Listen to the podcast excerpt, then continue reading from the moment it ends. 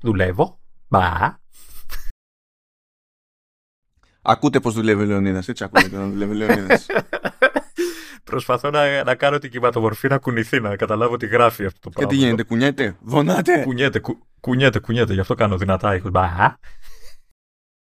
Είναι sound effect αυτό.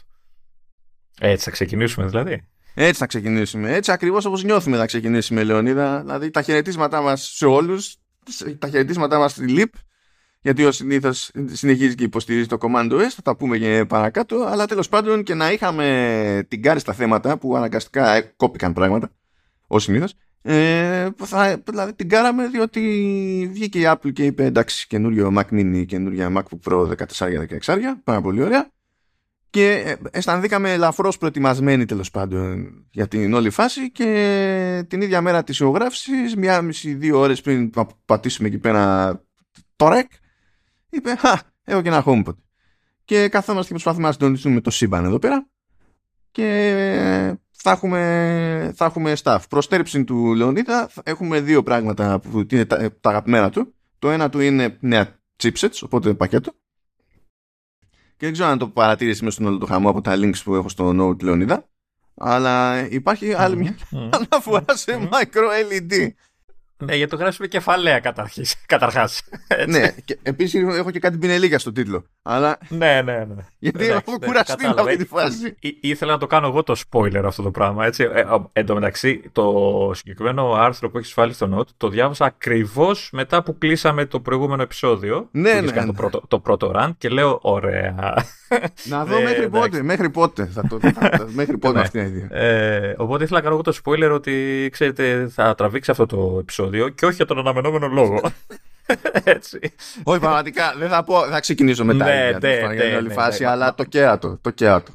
Μα μας έπεισες τώρα. Όχι, Ε, να σου πω εγώ κάτι, να- ωραία, στο βαφτίσουμε. Α, εντάξει, στο βαφτίσουμε follow-up, θα το, βάλουμε, το κάνουμε τώρα, ρε. Τώρα, έτσι όπως είναι. Όχι, όχι, όχι. Τώρα, θα το τώρα, αφήσεις το- εκεί το- που το έχεις. Όχι, τώρα Όχι. πάει, τα άλλαξε. Περίμενε μέχρι να σου λειτουργήσει ένα το sync, θα το αυτόσουμε. Λοιπόν. Ε, ναι, ναι, να, να πω εγώ κάτι που. Ναι, για πες. Άσχετα τώρα από όλα αυτά που θέλω να πούμε, έτσι όπως πάντα, έτσι, ε, θέλω να σου πω ότι είχα την πρώτη μου legit ευκαιρία να αξιοποιήσω το κάμο. Οκ. Ε, ναι, και έχεις ε, δύο επιλογές, τρεις ε, μάλλον ε, ευκαιρίες Ναι. να μαντέψεις που χρειάστηκε να κάνω ε, βίντεο κλήση. Κοί- Κοίτα, με όσα, με όσα γνωρίζω από προηγούμενες, ε, προηγούμενα interactions ήταν με δημόσιο. Ήταν με δημόσιο. Ε, ήταν με την εφορία, πρα- Έτσι, παρακαλώ πολύ. Ε, δηλαδή πετάμε σαν χώρα έτσι. Δηλαδή πλέον κάνουμε και βίντεο κλήση με, με την εφορία, δεν χρειάζεται να πάμε από εκεί. Ωραία, Έτσι, οπότε θα και- στείλω εγώ ένα report και καλά στο, στη Incubate θα πω χρησιμοποίησαμε το κάμο για να μιλήσουμε με την εφορία. Ε, περι- περιττό να σου πω ότι επειδή δεν κάνω συχνά βίντεο κλήσεις, ε, ειδικά όταν είμαι στο... Και στο Mac Mini, ξέρεις, δεν υπάρχει κάμερα, δεν έχω ούτε ε, μια κλασική webcam, τίποτα έτσι. Η μόνη webcam που έχω είναι η εξαιρετική του laptop, που τότε ήταν μία από τις καλύτερες που είχαν βγάλει το 2015 ε, σε όλα τα Mac, ναι. Ε, οπότε καταλαβαίνεις ότι ήταν το ραντεβού, ξέρω εγώ, 2-2 και 4, τι ώρα ήταν, ξέρω εγώ, το, το μεσημέρι της προηγούμενης Πέμπτης. Ε, από τις 12 το πρωί, το πρωί έψαχνα να βρω τρόπους να στήσω το iPhone πάνω από την οθόνη μου χωρίς ειδική βάση γιατί δεν είχα έτσι για να μπορώ να είναι σε ένα σημείο ώστε να, ξέρεις, να με δείχνει να, να μην κοιτάω κάτω, να μην κοιτάω πάνω, δεξιά, αριστερά κτλ. Κάτι Να, και δεν κατάφερα, έχεις, μπορώ και να δεν πω. έχεις και τρίποδο ή κάτι τέτοιο ας πούμε και τρόπος να βάλεις πάνω στο, τρόπος να βάλεις πάνω στο τρίποδο το πράγμα. Ε, έχω μια βασούλα που χρησιμοποιώ στο iPad, η οποία όμως είναι χαμηλή. Οπότε δεν μπορούσα να το έχω κάπου, ξέρεις, να... αυτά. Οπότε έκανα, έκανα το εξής. Ακριβώς πίσω από το, από το γραφείο μου έχω στήσει μια βιβλιοθήκη, η οποία βιβλιοθήκη στη μέση της έχει δύο σιρταράκια. Τα οποία σιρταράκια, ακριβώ το ένα ειδικά, ε, όταν το ανοίγω, χτυπάει ακριβώς ε, στο πάνω μέρος της οθόνης. Που σημαίνει ότι δη- δημιούργησα ένα αυτοσχέδιο τραπεζάκι και πάνω και έβαλα τη βασούλα αυτή τη χαμηλή που είχα. Πάνω σε αυτήν έβαλα το, το iPhone και μετά έκανα το σταυρό μου.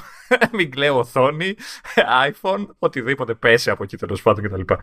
Ε, δούλεψε, η αλήθεια είναι. Ε, με, μόνη, με τη μόνη διαφορά ότι για κάποιο λόγο το, το software που χρησιμοποιούν που είναι από το Teams, web app ουσιαστικά, Τι, τσα, ε, τσάμπα πληρώνουμε τη Microsoft τόσο ελληνικό ναι, κράτος. ε, πριν, πριν συνδεθώ έπαιζα εγώ με το, το φίλτρο αυτό το θάμπομα που κάνει από πίσω κτλ.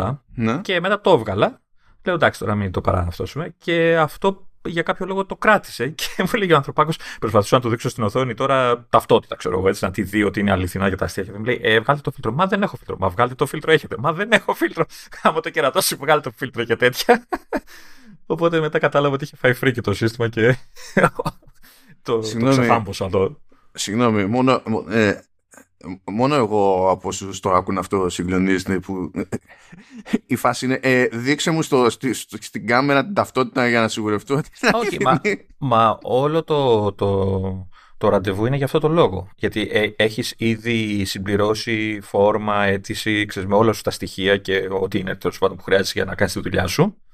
Και μετά συνδέεσαι έτσι, τα είχα στείλει και PDF, την ταυτότητα, μπουρουμπουρου και όλα σε συνημένο από το email που είχε εκεί της φόρμας κτλ. Και μετά αυτοί θέλουν απλά να δουν την ταυτότητα, physically, έτσι. Και μάλιστα μου λέει, στήστε την λίγο πιο εδώ και εκεί, αυτό για να δω τα στοιχεία, τα διάβαζε, για να δει ότι τα γράφει όντως το χαρτάκι. και εντάξει, αυτό. Καλά, δεν μπορούν να δουν τα στοιχεία της ταυτότητας. Αλλιώς πλάκα κάνουμε. Ναι, μα πρέπει να δει ότι είμαι εγώ, ότι έχω όντως την ταυτότητα. Ωραία, να σου πω, πιο εύκολο θα ήταν να σου πει δείξε μου κάπως το QR code να το σκανάρω από τη webcam να δείξε μου κάπως να εστιάσει πάνω στην idea να δούμε τι γράφει. Ποιο QR code, παιδάκι, μιλάμε για την ταυτότητα, το γαλάζιο, το χαρτάκι, δεν έχει QR code αυτό το πράγμα. Ναι, ναι, αλλά έχεις τώρα και καλά την ηλεκτρονική που περνάει δημόσιες υπηρεσίες. Μα δεν θέλουμε την ηλεκτρονική, ρε άνθρωπε. Δεν, μα θέλουμε την κανονική σου. ε, είμαστε παραδοσιακοί τύποι. Φω, φίλε, κουράσω όλο. Και έπρεπε να το κάνω για τρεις ταυτότητες, γιατί. Κοίτα να δεις τώρα παραλογισμός. Η δουλειά που θέλω να κάνω ήταν για τον για το γιο μου. Του λέω λοιπόν, έλα τρέχοντας από το σχολείο να προλάβει να είσαι παρόν, γιατί προφανώς πρέπει να σε δούνε, να είσαι εδώ, ότι είσαι για σένα, ξέρω εγώ. Μου λέει ο τύπος λοιπόν που μίλαγα στην εφορία, μου λέει, ε, δεν τον χρειάζομαι τον άνθρωπο. Λέει, όχι, δεν χρειάζεται να κάτσει. Ε, την ταυτότητά του την έχουμε και όλα αυτά.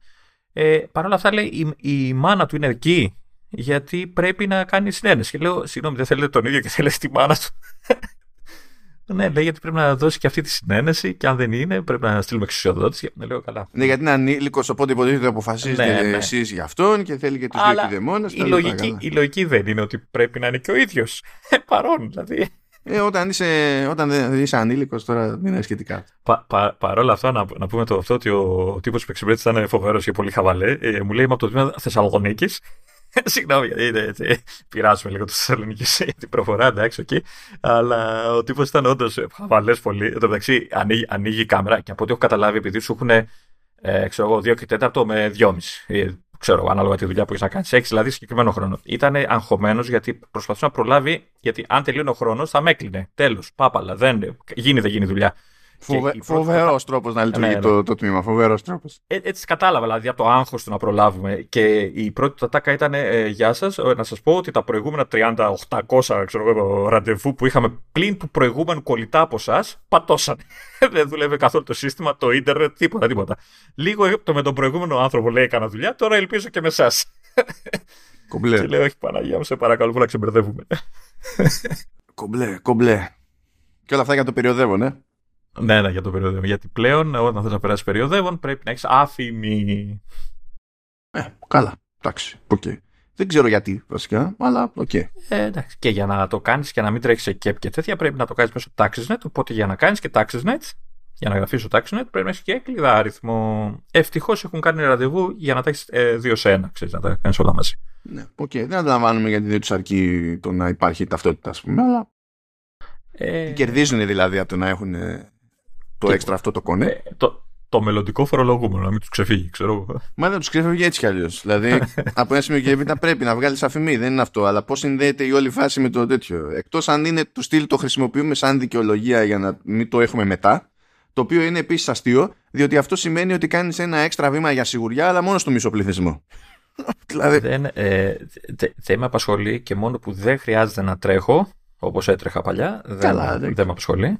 Ε, Επίσης, πρέπει τώρα, μιας και τα λέμε, να θυμηθώ, note to myself, να κάνω και το υπόλοιπο της διαδικασίας, γιατί έχω κάνει μόνο τον πρώτο μισό. Έτσι να μην. Αυτά.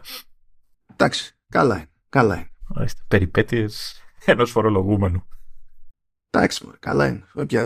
Δοκίμασες, είπες και το, και το Camo, καλά σου βγήκε. Το μεταξύ κάτι στο, στο Mac Mini, δεν το κάνεις. Το έκανα στο Mac Mini, το έκανα με το Camo και... Γιατί χρειάζεται το Camo στο Mac Mini. Γιατί δεν έχω webcam. Ναι, αλλά στο ο Mac Mini σου είναι up to date. So, Λειτουργεί continuity camera. not... Έχω iPhone 8 Plus. Α, ναι, ναι, οκ. Ναι, ναι, ναι, ναι, ναι, ναι, ναι, ναι, ναι. ναι, ναι. Έχω, ναι. Αυτό και... ε, Μπορώ να πω ότι το... ε, και έβαλα και το μικρόφωνο που χρησιμοποιούμε για την εγγραφή. Λέω, ας μην έχουμε το μικρόφωνο του κινητού και δούλεψαν όλα παραδόξως. Σωστά. Δεν μπορώ Ναι, να όχι, πω. μια Τα- χαρά τα software είναι το επέλεξα κάμω, όλα. δεν είναι θέμα. εντάξει. Ναι, όχι, επειδή το έχω σε free φάση, λέω μην έχεις ξέρεις κανένα περιορισμό. Όχι, μόνο κάτι εφέ σου κόβει ε, με μονομένο έλεγχο σε... Δηλαδή, πώς να σου πω, ε, δεν μπορείς να, ανοίξεις, το- να ανοίξεις το, το flash για video light, π.χ. και να ρυθμίσεις τη φωτεινότητα κτλ. Αυτά δεν μπορείς να τα κάνεις. Και ο πιο, βασ- ο πιο βασικός είναι ότι σου ρίχνει την ανάλυση σε 720. Αλλά τώρα ποιος σχέστηκε στην Ε, εφορία. βασικά δηλαδή. νομίζω δεν δεν δεν μπορείς να διαλέξεις και όλες τις κάμερες. Έχεις δηλαδή μία πίσω και μία. Ναι, αλλά τώρα, πώς να σου πω, αυτό δεν είναι η μεγαλύτερη θυσία όλων των εποχών. Όχι, γιατί ναι. όλες οι κάμερες πλην τη βασική είναι χειρότερες. Οπότε. Ξέρεις, Κοίτα, ε, η, η αλήθεια είναι ότι αν, αν μου έλεγε ξέρεις, πλήρωσε το για να έχει εγώ 4K, έτσι, να του έλεγα του τύπου, ξέρεις, ε, το εικόνα μου είναι 4K, θα κατέρε ό- όλη Μα τη δεν θα, δεν θα ήταν όμως, δεν θα ήταν, γιατί αυτό είναι το θέμα. Είναι ότι όλες αυτές οι υπηρεσίες, δηλαδή γι' αυτό κιόλας δεν, σου- δεν, δεν μαρκετάρονται αναλόγως όλα αυτά και γι' αυτό βλέπεις και δεν γίνεται και συγκλονιστική προσπάθεια ε, να βάζει κάποιος webcams 4K σε, στα περισσότερα μοντέλα και δει η Apple δεν κάνει καθόλου την προσπάθεια. Γιατί ό,τι και να κάνεις σε FaceTime, Microsoft Teams, Slack, ε, τέτοιο Skype, ε, whatever, ε, και Zoom, 1080 θα μεταφέρουν, τέλος. Ναι. Δεν πάνε να έχεις 4K, δεν πάνε να έχεις 8K κάμερες, ξέρω εγώ, να τα έχεις κάνει μόντε να τα συνδέσεις όλα πάνω, να τραβάει το σύστημα από εκεί. Το video call πάλι 1080p θα πάει. Οπότε ό,τι και να σου τάξει. Δηλαδή, μπορώ να σου πω και το κάμω νομίζω σου έχει το περιθώριο. Τώρα χρησιμοποιεί τον αισθητήρα για 4K, αλλά γιατί στο κάνει αυτό; Στο κάνει για να μπορέσεις να κάνεις εσύ crop στο σημείο που θέλεις και να μπορεί να λειτουργήσει το αντίστοιχο του center stage, που είναι κάτι που κάνει πλέον και το, και το κάμω, ε, που αυτό χρησιμοποιεί μεγαλύτερο μέρος του αισθητήρα, αλλά πάλι με 1080 καταλήγει το σήμα. Δηλαδή, δεν είναι... Γιατί αυτό θα πάρει το σύνολο. Επίσης αυτό που παρατήρησα τώρα, νομίζω ότι το κάνει και το FaceTime από μόνο του, αλλά δεν ξέρω, δεν είμαι τελείως σίγουρος, αλλά το έκανε το κάμω γιατί μου το έλεγε ο άνθρωπος, ε, ότι εγώ έβλεπα, ξέρεις, την εικόνα μου ξέρεις, ε, στο παραθυράκι κάτω γωνία, αλλά αυτός έβλεπε α- άλλο καδράρισμα. Δηλαδή μου λέγε πήγαινε λίγο πιο δεξιά, ενώ εγώ ήμουν μέσα στο κάδρο, γιατί δεν φαίνεσαι ολόκληρο, ξέρω εγώ, κάπως έτσι.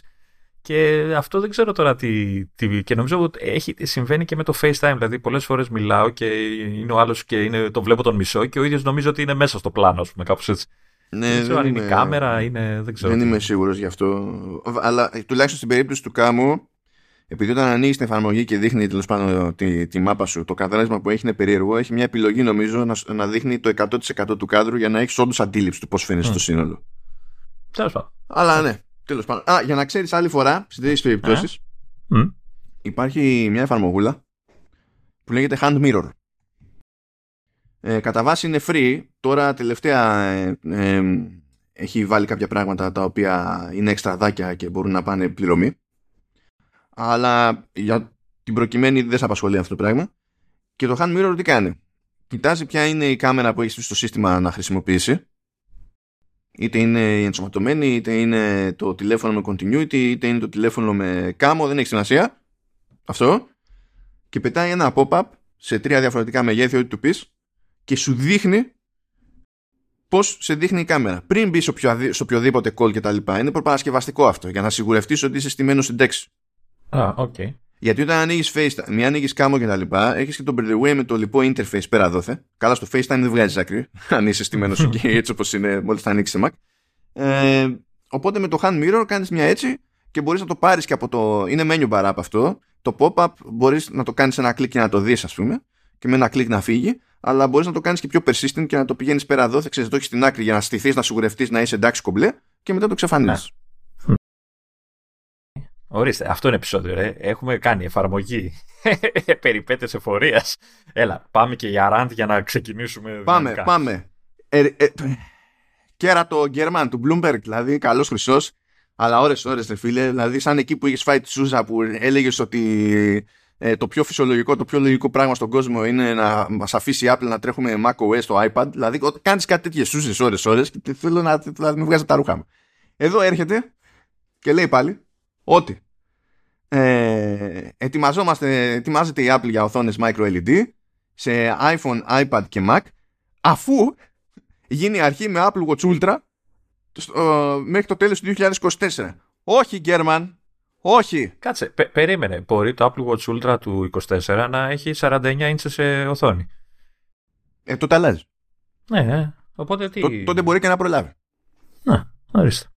Λοιπόν, δεν ξέρω, δηλαδή η μόνη τσαχμινιά, θα το πω άλλη μια φορά, η μόνη τσαχμινιά που μπορεί να κάνει η Apple είναι τέλος πάντων θα κάνει ένα μαγικό που να έχει με τη διάταξη των pixels κτλ ώστε να είναι λίγο πιο εύκολο να κατασκευαστεί κάτι σε, στις πυκνότητες που θέλει σε μικρότερο μέγεθος αλλά και πάλι, και πάλι το να φύγουμε από το concept η μικρότερη οθόνη micro LED που κατασκευάζεται αυτή τη στιγμή σε πυκνότητα που δεν είναι κατάλληλη για Apple Watch. Είναι μικρή για Apple Watch. Και για οτιδήποτε άλλο. Έτσι. Δεν είναι ρέτινα. Αλλά έστω ότι ήταν ρέτινα. Έστω ότι είναι. Α φανταστούμε. Μια, έναν άλλο πλανήτη. Μια άλλη διάσταση. Που το έχουμε πετύχει αυτό κατασκευαστικά. Η μικρότερη ρημάδα διάσταση είναι 50 ίντσες αυτή τη στιγμή. Κάποιος πρέπει να τα φτιάξει αυτά που θα σχεδιάσει η Apple. Είναι άλλο το η Apple τα σχεδιάζει πλέον, κοιτάζεις να τα σχεδιάζει πλέον μόνη της, που λέγαμε την προηγούμενη φορά, και άλλο βρέθηκε τρόπος να φτιαχτεί ώστε να μην κάνει ένα εκατομμύριο ευρώ το επόμενο Apple Watch. Έχουν, είναι πολύ μεγάλη απόσταση. Αυτή.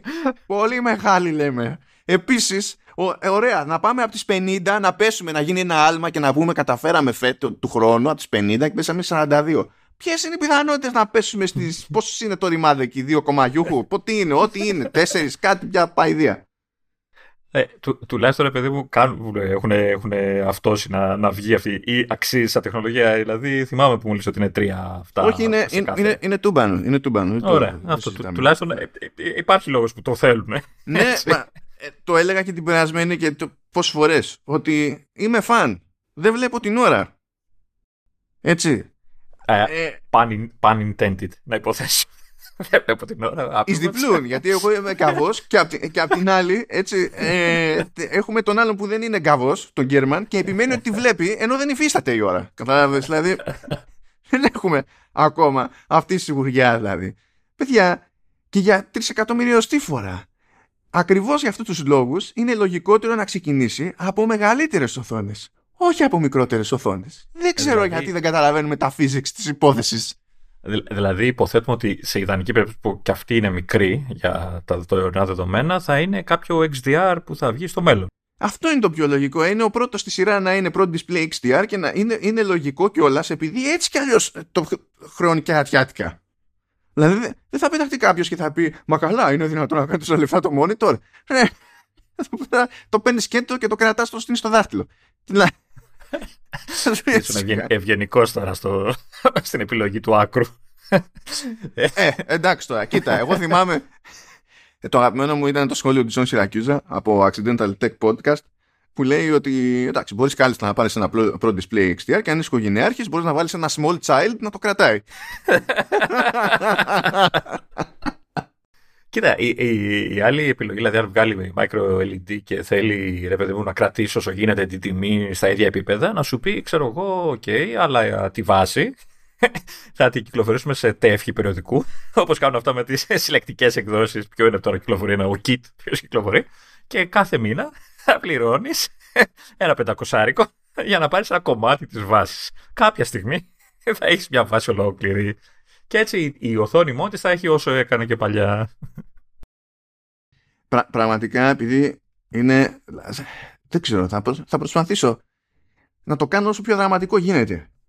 Λοιπόν, αυτή τη στιγμή, έτσι, η μικρότερη οθόνη που, που παίζει σε Apple όχι micro LED, που είναι, που είναι LCD panel, αλλά με mini LED από πίσω. Πράγμα που σημαίνει ότι έχει μικρά λεντάκια πίσω από την οθόνη. Έτσι. Λοιπόν, ισχύει μόνο στο 13, το iPad Pro, και θα το πάμε εδώ έτσι στα γρήγορα, κάνω τους υπολογισμούς στα... στο Spotlight Για πάμε μία έτσι. Λοιπόν, έχει 5 εκατομμύρια 600, 600 pixels η οθόνη του iPad Pro. Η οθόνη αυτή είναι από τις μικρότερες γενικά που παίζουν με, με mini LED και τόσες ζώνες. Οι ζώνες που έχει το συγκεκριμένο νομίζω είναι περίπου 10.000. Πράγμα που σημαίνει έτσι, ότι για 5,5 ας πούμε 5,5 εκατομμύρια pixels ε, φωτίζονται από περίπου ε, 10.000 λεντάκια. Εντάξει. Mm. Ωραία. Για να πούμε στο iPad αυτό έχουμε οθόνη micro LED πρέπει πρώτα να φανταστούμε ότι τα λεντάκια που φωτίζουν τα pixels που σε εκείνη την περίπτωση τα λεντάκια θα είναι τα pixels αλλά ε, λέμε θα πρέπει πρωτίστως από 10.000 να πάνε πίσω στα 5,6 εκατομμύρια. Ξεκινά, ξεκινάμε από αυτό. Ε, ένα φωτάκι και ένα πίξελ ουσιαστικά. Αυτό. Βασικά είναι τρία μου έχει πει. Αυτό, αυτό είναι το πρώτο βήμα. Διότι μετά πρέπει να ναι. συνειδητοποιήσουμε ότι δεν θέλουμε 5-600, θέλουμε τρεις φορές επί 5-600. Γιατί το καθένα πρέπει να έχει, το κάθε πίξελ της οθόνης πρέπει να έχει ένα red LED, ένα blue LED και ένα green LED. Άρα, άρα πρέπει, δηλαδή στο iPad Pro για να το σκεφτούμε αυτό στο, στο 13, πρέπει κάποιος να φτιάξει αντί για 10.000 ε, λεντάκια ε, να φτιάξει γύρω στα 17 εκατομμύρια. για να πετύχουμε το ίδιο αποτέλεσμα σε ανάλυση, πυκνότητα κτλ. Δεν, υπά... δεν υπάρχει αυτό το ρημάδι. Και ξέρετε γιατί δεν υπάρχει αυτό το ρημάδι. Γιατί αυτή η πενιντάρα που λέω με micro LED, που είναι το μικρότερο μέγεθος που φτιάχνει η Samsung και νομίζω ότι δεν φτιάχνει κανένας άλλος μικρότερο. Αυτή η πενιντάρα είναι 4K. Θέλει λοιπόν 50 inches 50 inches για να χωρέσει 8200. Και ξυπνά μια μέρα και ο Γκέρμαν λέει ότι το έχουμε, το έχουμε ξέρω εγώ, για να φτιάξουμε ένα πράγμα το οποίο είναι εκτός του τόπου και χρόνου. Δεν το έχουμε σήμερα, αλλά ε, σε ένα δωδεκάμινο καλά είμαστε. Δεν έχει σημασία που χρειαστήκαμε δύο χρόνια για να πέσουμε από τις 77 inches 50. Δεν υπάρχει. Σε ένα, σε ένα δωδεκαμινάκι το έχουμε. Το πολύ μέχρι το τέλος του 2024. Έτσι, βαριά βαριά. Γερμαν. Έχεις πηγές, αλλά γίνεται να ασχοληθείς λίγο και με τους αριθμούς. δηλαδή, είναι, εκεί πέρα είναι. Δεν είναι, δεν είναι μυστικό. Να, να σου πω κάτι. Ωραία, εγώ μαζί σου, έτσι. Πείθεις ε, απόλυτα. Ε, αυτές οι πηγές που στήριζονται και τα λένε αυτά, δηλαδή τι βλέπουν, γιατί κάτι θα βλέπουν, δεν μπορεί. Έτσι δεν μπορεί να τα λένε. Λοιπόν, ο, Γκέρμαν, ο Γκέρμαν ισχυρίζεται εδώ και χρόνια ότι όπου να είναι το γυρνάμε σε micro LED. Όπως ισχυρίζεται εδώ και χρόνια από το 2020 ότι ε, 2022 ε, ή 2023 δεν θα έβγαιναν τα, δεν θα έβγαινε το headset. Θα βγαίνουν τα AR glasses που θα ήταν lightweight και θα τα φορούσαμε και θα ήμασταν κομπλέδες. Ναι. Ε, υπάρχει διαφορά στο ε, ε, παίρνω χαμπάρι με τι ασχολείται η εταιρεία και τι ενδεχομένως ελπίζει από άψη time frame. Υπάρχει διαφορά και από το τι είναι εφικτό. Διότι και η Apple ακόμη όταν θέλει να σκεφτεί κάτι τέτοιο έτσι, ποντάρει στο τι θα είναι κατασκευαστικά εφικτό στα επόμενα χρόνια. Και όταν η Samsung ας πούμε ε, έχει μείνει πίσω στο πρόγραμμα αυτό στο, δηλαδή η, πεν, η 50 micro LED υποτίθεται ότι θα ήταν πραγματικότητα πέρσι, όχι φέτος. Αυτό δεν είναι στον έλεγχο, ξέρω εγώ, της Apple. Όλοι βάζουν κάποιους στόχους και όταν υπολογίζεις τι θα κάνεις σε 3-4 χρόνια από σήμερα, υπάρχουν πράγματα που πηγαίνουν αλλιώς. Όσο να πεις, δηλαδή. Εντάξει, μόνο 10 λεπτά. 7 λεπτά, 8, 10. Ούτε που ξέρω. Πάμε, πάμε, πάμε γιατί δεν είναι δουλειά αυτή. Τι έκανα, έκλεισα. Όχι, δεν έκλεισα το note. Νόμιζα ότι έκλεισα το note. Λοιπόν, πάμε. Υπηρεσιούλες. Apple TV Plus. Ε, ακούγεται ότι η Apple ενδιαφέρεται σύμφωνα με το ρεπορτάζ της Daily Mail που τέλος πάντων είναι η Daily Mail οπότε τι να σας πω ε, ε, ισχυρίζεται λοιπόν ότι κάθε και ψάχνει το ενδεχόμενο η Apple να πάρει τα δικαιώματα της Premier League αυτό έχει πιο νόημα πιστεύω έτσι αυτό έχει νόημα για το ευρωπαϊκό, το ευρωπαϊκό στερεώμα. Ναι, ναι. Προφανώς. Ναι. Δηλαδή, αν είναι να πεις ότι έχει ένα ενδιαφέρον αυτό, έχει ενδιαφέρον για την ευρωπαϊκή αγορά. Αν και το πραγματικό ενδιαφέρον θα είναι να πει ότι πηγαίνω μια μέρα των ημερών και παίρνω Champions League. ναι, ναι, αυτό. Ε, Βασικά το MLS που έχει πάρει το Major League Soccer ε, νομίζω δεν ενδιαφέρει κανένα σε κανένα στερεό. Αλλά τέλος πάντων. Ναι, αλλά κοίτα, αυτό ήταν πιο εύκολο να το πάρει. Πιο εύκολο να το πάρει διότι ε, σκέψου τώρα ότι Premier League, Champions League και ακόμα, πώς να σου πω, ακόμη και ε, το ελληνικό, το Super League ας πούμε, έτσι, είναι σε μια κατάσταση διανομής και δικαιωμάτων χ που δεν μπορείς να πεις, δηλαδή δεν γίνεται να αγνοήσεις το ότι ισχύουν κάποια πράγματα. Πρέπει να περιμένεις να λήξουν, ξέρω εγώ, ώστε να έχεις την ελπίδα κάποια στιγμή, έτσι. Ε, και όταν είναι και κατακαιρματισμένα κάποια δικαιώματα, όπως παράδειγμα στην περίπτωση του ελληνικού Super League, αλλά δεν είναι μόνο σε αυτή την περίπτωση. Δηλαδή, κάποιες ομάδες είναι στον έναν πάροχο, κάποιες ομάδες είναι στον άλλο πάροχο και γίνεται αυτό το χάος. Είναι ακόμη πιο δύσκολο να πας και να κάνεις το connect και να πεις: Παίρνω όλο το πρωτάθλημα. Αλλά στο, στην περίπτωση του MLS δεν υπήρχε κανένας με εθνικά δικαιώματα. Δεν υπήρχε κανένας. Δεν χρειάζεται να περιμένει κάποια συμφωνία λήξη. Ε, αν τα καταφέρει, θα είναι μόνο για UK. Λογικά, ε. Όχι, εδώ, εδώ δεν κρατάει το MLS μόνο για UK. Είναι δυνατόν να είναι το Premier League. Θα, θα το πάρει αυτό για να πουλήσει μόνο στην Αγγλία. Αποκλείεται. Συγγνώμη, έχει, έχει εμφανιστεί και σε εμάς το MLS. Δεν έχω πάρει χαμπάρι. Το MLS κάνει δια, διανομή και σε εμάς. okay. Αφού έχει πει ότι είναι πάνω από 100 χώρες, δεν θυμάμαι, νομίζω το Φεβρουάριο είναι που ξεκινάει το τέτοιο. Α, OK, okay, okay. Και ισχύει ότι και εμείς θα μπορούμε να βλέπουμε κάποια, κάποια, κάποιους αγώνες τσάμπα, ας πούμε, αλλά όχι όλους, εκτός αν πληρώσεις έξτρα για το MLS, το pass που δεν θυμάμαι πώς το λέει, παιδί μου. Okay. Είναι, είναι γενικό αυτό το πράγμα.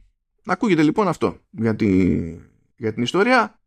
Ε, τώρα για το πόσα μπορεί να δώσει θα δούμε αλλά υποτίθεται ότι ας πούμε τα, τα βρετανικά δικαιώματα είναι, αυτή τη στιγμή είναι στα 5,1 δισεκατομμύρια λίρες και ανανεώνονται κάθε τρία χρόνια.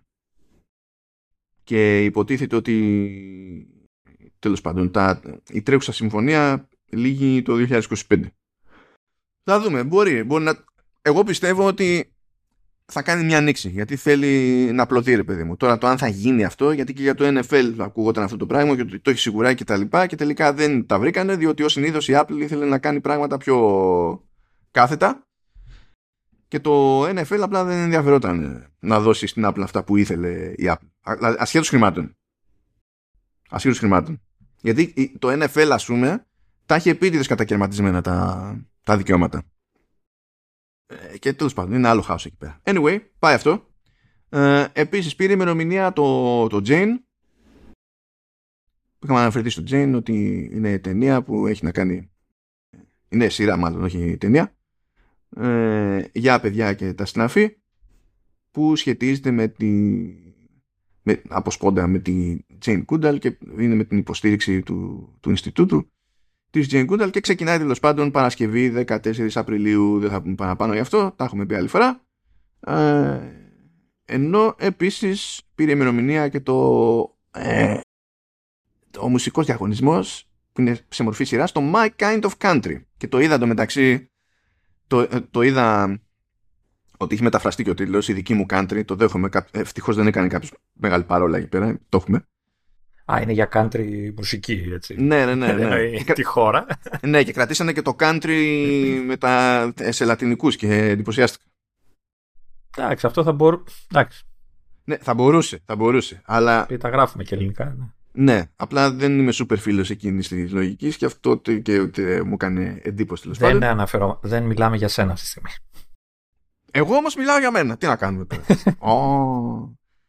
Λοιπόν και Sky στις 24 Μαρτίου και παρουσιάζει Reese Witherspoon μαζί με Casey Musgraves.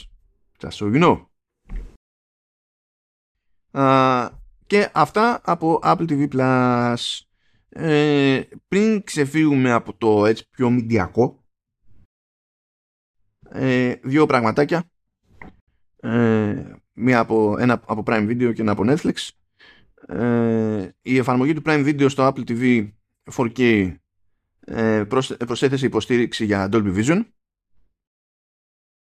Ε, το οποίο τέλος πάντων είναι, είναι καλό βήμα η Amazon είχε τέτοιο πέρασε μια φάση της ζωής της που έλεγε ότι όχι εγώ θα είμαι HDR10 και HDR10 Plus και τα λοιπά Α, ωραία, κάτσε. Α, έχουμε update σημερινό αυτό. Τι χαρά. Τι χαρά. 17 Ιανουαρίου προέκυψε αυτό και 18 Ιανουαρίου προέκυψε κάτι άλλο ότι αφού το ενεργοποίησε το Dolby Vision η, η Amazon το απενεργοποίησε. Ρε Amazon. Ε, μπορεί να έχει κάποιο bug, παιδί μου, ξέρω εγώ κάτι. Ναι, έχει bug η Amazon. Τι να σου πω. Εγώ αυτό που πήγα να πω καλή κουβέντα. Λοιπόν, OK. Okay. Ε, και έπαιξε και ένα περίπου ένα ημι redesign στην εφαρμογή Netflix για iOS όμως. Τώρα για τους υπόλοιπους δεν ξέρω. Δεν ξέρω αν μπορεί να το πάρεις χαμπάρι αυτό καθόλου. Ε, η αλήθεια είναι ότι δεν έχω το, την εφαρμογή στο, στο iPhone, την έχω στο, στο iPad, οπότε δεν έκανα σου τον κόπο να, να κάνω το update, αλλά είδα το, το άλλο ερώτημα που ε, αναρωτιούνται, ε, ότι ε, κάποιος, αυτός που είπε για το update και χάρηκε πολύ που κυκλοφόρησε και αυτά, άφησε και μια να υπονοηθεί ότι κάτι έρχεται και, στο, και στην εφαρμογή για Apple TV. Και ότι ε, κάτι το οποίο έρχεται. το μαζέψανε. Ε, καλά τώρα, ναι, εντάξει. Τα ζώμα, ε, το οποίο αυτό με, με κάνει να ανυπομονώ εγώ γιατί η εφαρμογή του Apple TV είχε να ενημερωθεί ούτε και εγώ δεν ξέρω από πότε ε, και χτες που μπήκα έκανα update επιτέλους αλλά δεν πρέπει να είναι αυτό που ξέρεις περιμένουμε το μεγάλο κάποιο update αλλά σαν να τη θυμήθηκαν και έκανε και ένα update ακόμα γιατί κάνει κάθε ούτε ξέρω από μήνες κάνει για να κάνει update αυτή η εφαρμογή έχει μείνει, αλλά άμα τη δεις έχει μείνει πολύ πίσω σε σχέση με iOS και iPadOS και άλλων ε, κατασκευαστών. Εντάξει. Either way, λοιπόν, ε, δεν είναι ότι έχουν έρθει τα πάνω κάτω. Ε, ειδικά δηλαδή μετά τι, τι γίνεται η πρώτη μεγάλη αλλαγή είναι ότι έχουν μπει κάποια, έχει μπει ηχητικό εφέ και έχουν μπει άλλα animations και haptics. Όταν διαλέγουμε προφίλ πάνω στο login. Και αφού κάνουμε το login αυτό που έχει αλλάξει πάρα πολύ είναι ότι εμφανίζεται μία πρόταση ε, πάνω πάνω, όπως έτσι κι αλλιώς εμφανιζόταν μία πρόταση, αλλά έχει πλέον τη μορφή κάρτας ε, με 3D effect και parallax. Δεν πιάνει δηλαδή από άκρη σ' άκρη την, την οθόνη και καθώς γυρίζουμε το τηλέφωνο είναι σαν να κινείται το, το πλακίδιο αυτό. Και με βάση το artwork τέλος πάντων του, του, του πλακιδίου παίρνει χρώμα και το πλαίσιο τριγύρω. Μόλις κάνουμε scroll προς τα κάτω η διάταξη γενικά, δηλαδή το φόντο αλλάζει σε μαύρο και η διάταξη είναι η πιο γνώριμη αλλά γενικά έχουν δουλέψει περισσότερο τα animations ώστε να είναι ακόμη πιο ομαλά και έχουν προσθέσει πολλά περισσότερα haptics όταν κάνουμε ε, όταν επιλέγουμε κάτι τέλος πάντων και το πειράζουμε έχουν δώσει περισσότερο πόνο με haptic δηλαδή π.χ. ξέρω όταν αλλάζουμε tabs και διάφορα τέτοια ε, και όταν ανοίξουμε ε, επίσης τις κάρτες αυτές τέλος πάντων ε, ευτυχώς, ευτυχώς ε, είδα ότι είναι πιο εύκολο να κλείσουν με μια κάποια αξιοπιστία. Καλό, καλό, καλό είναι αυτό. Ε, και κλείνω νομίζω και με τη χειρονομία που παίζει σε iPhone που ξέρεις όταν θες να κάνεις back ναι. κάνεις swipe από τα αριστερά προς τα δεξιά. Ναι, από την άκρη άκρη όμως της οθόνης. Ναι, απ' έξω από την οθόνη που λέμε εμείς. Ε... Στο, στο Netflix γενικά για να γυρίσεις πίσω έπρεπε ή να πατήσεις, ξέρω εγώ, το όχι, στο πλαίσιο που έχεις ανοίξει, ε, ή να, το, να κάνεις swipe προς τα κάτω, σαν να θέσει να την κατεβάσεις την καρτέλα. Αυτό εξακολουθεί mm. και λειτουργεί ακόμη. Απλά είδα περίεργο ότι λειτουργεί και το back, το οποίο δεν είναι κάτι το οποίο φαίνεται υπονοείται από το design. Απλά λειτουργεί. Ναι, τουλάχιστον λειτουργεί γιατί είναι και κίνηση που θεωρητικά ξέρει ο, ο χρήστη στο iPhone, έτσι. Δηλαδή, ναι, παντού μα, θα, μάλλον θεωρητικά, αλλά. Ναι, θεωρητικά πάντα, ναι, εντάξει. Ε, ελπίζω να ξεκινήσει μια καλή φάση. Δηλαδή να δούμε το update και σε iPad, έτσι. Ε, δεν ξέρω αν έχει νόημα βέβαια ε, να, είναι, να έχει τέτοιο design, αλλά τουλάχιστον όλα αυτά τα πιο ομαλά και ξέρω, τα haptics και όλα αυτά να τα δούμε σιγά σιγά και σε, και σε iPad.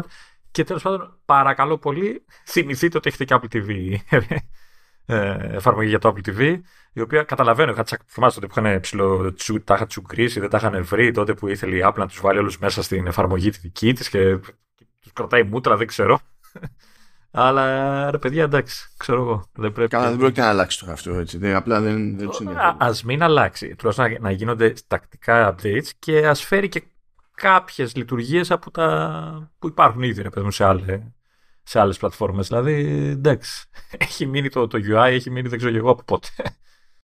Και για να ε, ας πούμε ότι παραμένουμε περίπου στα, στα μηντιακά, να κάνουμε μια στάση στα Windows, που δεν συμβαίνει έτσι ε, πάρα πολύ συχνά, διότι ήρθε η ώρα να δουν και στα Windows ότι το iTunes είναι νεκρό. Ψάχνω να βρω το link εγώ στο Notes, αλλά εντάξει. Τι το, το, το έχουμε, αφού γράφω, γράφω Windows, γράφω Windows. Α, έχεις ολόκληρη ενότητα. Ναι, εγώ ψάχνω να βρω link. Ο, εντάξει. Ναι. ο τύφλος. Ναι. Έχουμε πει, είναι, δεν θα μου κλέψεις τώρα και, το, και αυτό που με ξεχωρίζει, αλλά στάματα. στάματα.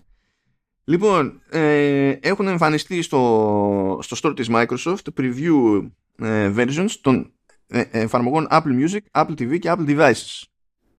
Ε, αυτό που δεν έχει φυτρώσει ακόμη είναι το Apple Podcast αλλά και, και Books τέλος πάντων αλλά θα δούμε τι θα παιχτεί με αυτό το πράγμα.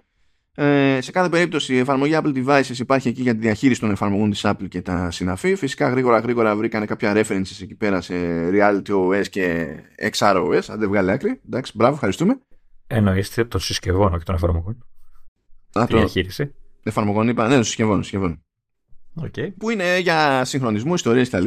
Ε, και τώρα εφαρμογή Apple TV και Apple Music δεν, δηλαδή δεν θέλει πολύ εξήγηση και το καλό είναι ότι από, από εδώ και τώρα δηλαδή που είναι σε φάση preview υποστηρίζει κανονικά ξέρω εγώ 4K HDR και τα, και τα λοιπά. Μου, μου κάνει εντύπωση που δεν σπρώχνουν και το arcade.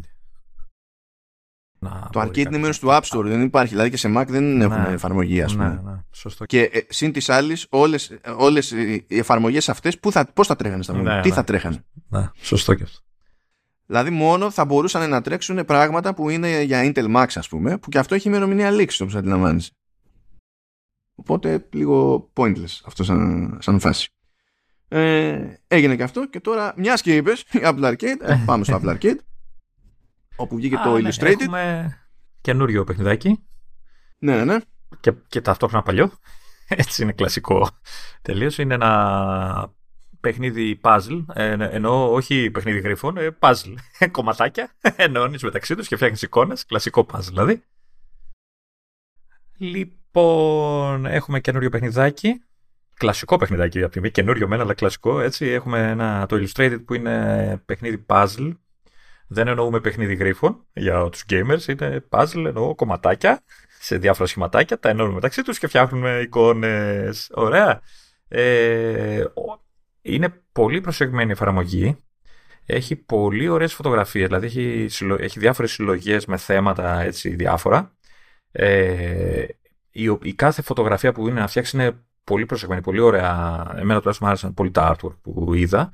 Ε, έχει μια, κάνει μια προσπάθεια να, να συνδυάσει την κάθε εικόνα με κάποιο είδους ιστορία, την οποία μάλιστα έχει ένα, μπορείς να την εμφανίζεις την ώρα που φτιάχνεις την, ε, την κάθε εικόνα στο κέντρο του, της εικόνας, έτσι έχει ένα μικρό κειμενάκι που σου λέει ας το πούμε σαν περιγραφή της κάθε εικόνας, την, την έμπνευση ας πούμε, που είχε ο καλλιτέχνης για την εικόνα κτλ. Ε, και μάλιστα έχεις και δυνατότητα να εναλλάσσεις μεταξύ δύο λειτουργιών οι οποίες ουσιαστικά σε βοηθάνε. Η μία ε, κάνει ας το πούμε ένα τύπου highlight στα κομμάτια που είναι στις άκρες ξεθοριάζει έτσι λίγο το κέντρο ώστε να σε βοηθήσει να φτιάξεις τις άκρες και η άλλη ουσιαστικά κάνει το αντίθετο κάνει highlight το, το κέντρο και τότε είναι που φαίνεται το κείμενο και τότε βλέπεις και κομμάτια Ναι, του κειμένου ναι, ναι. στο κάθε ε, κομμάτι τέλος πάντων που έχεις να βάλεις και έτσι είναι πιο εύκολο να τα ζυγίσεις και να βρεις ποια είναι η θέση τους. ναι ε, είναι όμορφο έχει ε, και ε, λειτουργία co-op Μπορείς να, να φτιάξεις το puzzle με άλλον έναν. Ε, δεν το δοκίμασα. Ε, Ήμουν έτοιμος να σου στείλω invite κάποια στιγμή για να, να το δούμε πώς δουλεύει. Ε, ε, θα έχει σίγουρα την πλάκα του, έχει σίγουρα το ενδιαφέρον αυτό το, αυτή η λειτουργία. Ε, αν έχω να γκρινιάξω για κάτι, ε, πέρα του ότι για κάποιο λόγο όσα δεν ξέρω αν δεν νομίζω ότι υπάρχει κάποια ρύθμιση. Ε, τα κομμάτια στα φέρνει, έχει, έχει το, την κεντρική οθόνη που είναι η εικόνα, ξέρεις και τα λοιπά, που είναι να σχηματίσεις και έχει μια στήλη δεξιά, αν, ας πούμε στο iPad το έχω, αν το κρατάς οριζόντια την έχει δεξιά, αν το κρατάς κάτω την έχει από κάτω, που έχει τα, τα κομμάτια τα, τα, τα χήμα, ας το πούμε, τα οποία τραβάς για να τα ενώσεις. Ε, αυτό που μου κάνει εντύπωση είναι ότι στο φέρνει το κομμάτι έτοιμο, δηλαδή δεν χρειάζεται να το περιστρέψεις για να βρεις το σωστό του προσανατολισμό. Δεν ξέρω αν έχει κάποια ρύθμιση που μου διέφυγε, αλλά νομίζω Όχι. ότι δεν. Αλλά να σου πω, ε, ε, ειδικά στην περίπτωση του τηλεφώνου που είναι πιο στριμωγμένα τα πράγματα, ίσως να ήταν overkill να είχε και αυτό τον έξτρα βαθμό πολυπλοκότητας. Εντάξει, ναι, ε, ε, το κάνει. Δηλαδή, αν θέλει κάποιος ε, challenge, ε, λίγο το, το ρίχνει ρε παιδί με αυτό. Γιατί φαντάζομαι ότι κάνει και έχει αυτό το magnetic, δηλαδή ψιλοκολλάει και το, δηλαδή αν είσαι κοντά στο σημείο που είναι, το, το, που είναι να μπει το κομμάτι, το τραβάει, ξέρεις, το κάνει σαν μαγνητικά ας πούμε, και το, το φέρνει. Δεν χρειάζεται να το πας, το οποίο καλό. Δεν χρειάζεται να ψάξεις pixel pixel που μπαίνει το κομμάτι. Ε, Τέλος πάντων, αυτό το λέω πιο πολύ για να το έχει υπόψη του κάποιος που θέλει να ασχοληθεί. Εντάξει, εννοείται ότι είναι, δεν είναι εφαρμογή για challenge, έτσι είναι πιο πολύ για χαλάρωση και για να ασχοληθεί, να περνάει ο χρόνος κτλ. Ε, αυτό που με ενόχλησε με αν μπορούμε να πούμε, είναι λίγο με το, με το, το χειρισμό, ας το πούμε. Ε, γιατί για, ενώ έχεις δυνατότητα να κάνεις zoom in και zoom out και ε, με τις κλασικές χειρονομίες ε, που κάνουμε για τις φωτογραφίες κτλ. με pinch και πώς το λένε και πώς το λένε το άλλο, pinch, in και out τέλος πάντων για να ε, και να ξεζουμάρεις ε, έχεις και την δυνατότητα να, κάνεις, ε, να, να την μετατοπίσεις την εικόνα, να την μετακινήσεις δεξιά-αριστερά, ξέρω εγώ, για να, ξέρω εγώ, να πας πάνω στη γωνία, να, να εστιάσει ένα σημείο της εικόνας κτλ. Το πρόβλημα είναι το εξής, ότι αυτή η μετακίνηση γίνεται με ένα δάχτυλο. Συνήθως, εγώ τουλάχιστον ξέρω ότι γίνεται συνήθως κάτι τέτοιο τα κάνεις με δύο δάχτυλα. Ε, με αποτέλεσμα το εξής. Ε, επειδή με, το, με ένα δάχτυλο τραβάς και τα κομμάτια και τα κουμπάς πάνω στη, στον καμβά, στο, στην εικόνα που είναι να φτιάξεις, ε, πολλές φορές ε, τρώει φρίκι το σύστημα και εκεί που νομίζεις ότι θα τραβήξεις το κομμάτι, τραβάς όλη την εικόνα. Ε, και ειδικά όταν έχεις αφήσει ένα κομμάτι και είναι λάθος, ξέρω εγώ, και πας να το τραβήξεις το κομμάτι, επειδή στο κλειδώνει σε πολύ, πολλά εισαγωγικά η λέξη για λίγο το κομμάτι, ε, εκεί είναι ακόμα πιο συχνό το, το πρόβλημα. Ε, πρέπει να θυμάσαι συνέχεια ότι για να τραβήξεις το κομμάτι πρέπει να αφήσεις το δάχτυλο ένα χιλιοστό του δευτερόλεπτο, λίγο παραπάνω από το, από το κανονικό, για να τραβήξεις το κομμάτι. Κάτι που εμένα ποτέ, ποτέ δεν το θυμόμουν ποτέ και πάντα έβριζα γιατί έφευγε ο εικόνα δεξιά-αριστερά κτλ. Και, και έψαχνα να βρω. Α, να, σε ρωτήσω. Κάτσε. Ε, Είπες ότι το έβαλες λίγο στο iPad. Ναι. Ε, λειτουργεί με pencil. Α, με pencil δεν το δοκίμασα. Η αλήθεια είναι. Γιατί σε τέτοια περίπτωση θα προσέφερε ένα επίπεδο ακρίβειας άλλο και μπορεί να βοηθήσει. Όχι, όχι ότι είναι σοβαρή λύση το πρόβλημα αυτό, αλλά λέμε τώρα. Αυτό που είδα είναι ότι έχει ένα setting ε, το οποίο ρυθμίζει το, την απόσταση που έχει το κομμάτι από το δάχτυλό σου. Από ό,τι είδα. Δεν το, δεν το δοκίμασα, αλλά νομίζω αυτό κάνει. ώστε να μην είναι ξέρεις ακριβώς από κάτω από το δάχτυλο και δεν βλέπεις που πας και που πάει να μπει mm. κτλ. Ε, νομίζω το, το, το φτιάχνει αυτό. Αλλά δεν, δεν το δοκίμασα καν να δω τι κάνει ακριβώς. Ε, ε, Τέλος πάντων, αυτό, αυτό ήταν το βασικό μου πρόβλημα εμένα. Ε, κατά τα άλλα, είπα για τα, τα έργα τέχνης είναι πολύ προσεγμένα. Έχει πάρα πολλά έχει πολλές κατηγορίες. Έχει και πίνακε του Van Gogh από ό,τι είδα. Και μάλιστα σε δύο κατηγορίες, early years και την άλλη δεν τη θυμάμαι, δεν το έχω μπροστά μου τώρα. Ε, Έτσι, εγώ είδα ότι έχει 14 πίνακες. Μόνο. Όχι, ναι, γιατί εκεί που είχε, έβγαλα είχε, τον πρώτο και μου έλεγε ότι έλυσα το πρώτο puzzle από τα 14, έτσι μου γράφει. Της κατηγορίας. Α, OK. Okay. Ναι, γιατί αν δεν κάνω λάθος, κάτσε να το βάλω κι εγώ στο, στο iPad να δω ακριβώς. Δηλαδή, ε, ναι, νομίζω κάθε κατηγορία έχει από τόσο, ξέρω εγώ κτλ. Κάτσε να φορτώσει, γιατί έχουμε και το, το γέρο iPad εδώ. Δεν μου πήρες καινούριο. Ναι, ναι, εντάξει. Εγώ φταίω. ναι, ας πούμε έχει, κάτσε να δω πόσες κατηγορίες. Λοιπόν, έχει, περίμενε, έχει πάρα πολλές. Μία, η 1, 2, 3, 4, 5, 6, 7, 8, 9, 10, 11, 12, 13, 14, 15, 16, 17, 18, 19, 20. Α, έχει πολλές. 21, 23, 4, 5, 6, 7, 8, 9, 30. Έχει πάρα πολλές κατηγορίες τέλος πάντων. Βαριέμαι να τι μετρήσω όλες. Και κάθε κατηγορία έχει από κάμια δεκαριά, 12, 15. Οπότε μάλλον εννοούσε ε, της κατηγορίας του πρώτα από τα τόσα που ολοκλήρωσες και από ό,τι βλέπω έχει τέσσερις κατηγορίες με έργα του Van Gogh. Van Gogh. καλά τα πάει τότε. δεν έχει πολύ περισσότερο πράγμα. Όχι ότι, να σου πω, δεν ήμουν έτοιμος να πω ότι ξενέρωσα που είχε 14, ας πούμε. Γιατί θέλει, θέλει και το χρόνο του λίγο το κάθε puzzle, δεν είναι δηλαδή. Εσά, εσά πώς σου φάνηκαν οι επιλογές των έργων, έτσι, σαν, σαν εικόνες, σαν... Κοίτα, έχουν τέτοιο. Είναι, μπορούν να είναι αρκετά busy. Πράγμα που υποτίθεται ότι το κάνει να κρατάει παραπάνω, θέλει περισσότερη σκέψη, θέλει. Δεν είναι, δεν, δηλαδή, δεν, ακόμα και στο ξεκίνημα δεν είναι ότι σου βάζει κάτι πιο χαλαρό, ας πούμε, κάτι τέρμα εύκολο και τα λοιπά. Σου λέει όχι, εμείς είμαστε εδώ για αυτό το λόγο και το εννοούμε, οπότε πάμε. Ε, δεν ξέρω, αυτό που θα ήθελα εγώ σαν λειτουργία, αλλά δεν ξέρω κατά πόσο αν μπορεί να γίνει, ε, είναι ότι θα ήθελα πάρα πολύ να μπορώ να κατεβάσω τα ολοκληρωμένα μου έργα ως wallpaper, ξέρω εγώ. Αλλά δεν ξέρω τώρα τι γίνεται με δικαιώματα και τέτοια. Αυτό δεν ξέρω. Mm. Ε, θα, θα είχε καλή φάση. Θα ήταν καλή φάση αυτό. Γιατί έχει κάποια, έτσι, κάποιους πίνακες που είναι, είναι ωραίοι για wallpaper, ρε παιδί μου. Α, τώρα δεν ξέρω τι είναι public domain από αυτά και τι δεν είναι. Σε κάποιες περιπτώσεις θα μπορούσε να γίνεται, ρε παιδί μου. Αυτά πάντως ωραίο είναι. Προσεγμένο. Righty. Και μπορούμε να πούμε ότι τελειώσαμε από Apple Arcade. Και πριν μπούμε σε Mac και HomePod θα κάνουμε μια ευχάριστη στάση. Περιμένετε να πω τώρα leap αλλά δεν είναι. Αυτή η ευχάριστη στάση έρχεται μετά. Ε... αυτή η συγκεκριμένη είναι σαρκαστικό το ευχάριστη. Δεν το εννοεί ε, εντάξει είναι ένας χαμός που παίζει με το Twitter πέραν του γνωστού χαμού έτσι έπαιξε και νέος χαμός αυτές τις μέρες γενικά που τέλος πάντων έχει μια ειδική, ειδικότερη βαρύτητα, το πούμε έτσι, από την πλευρά ε, του, του Mac και του iPhone και τα συναφή. Για πρακτικούς, αλλά και για ιστορικούς λόγους. Ε, λοιπόν, ε, δεν είμαι σίγουρος πόσο τέλος πάντων πόσο ζωντανή είναι η κοινότητα των εναλλακτικών εφαρμογών για Twitter τέλος πάντων σε σε Android και Windows.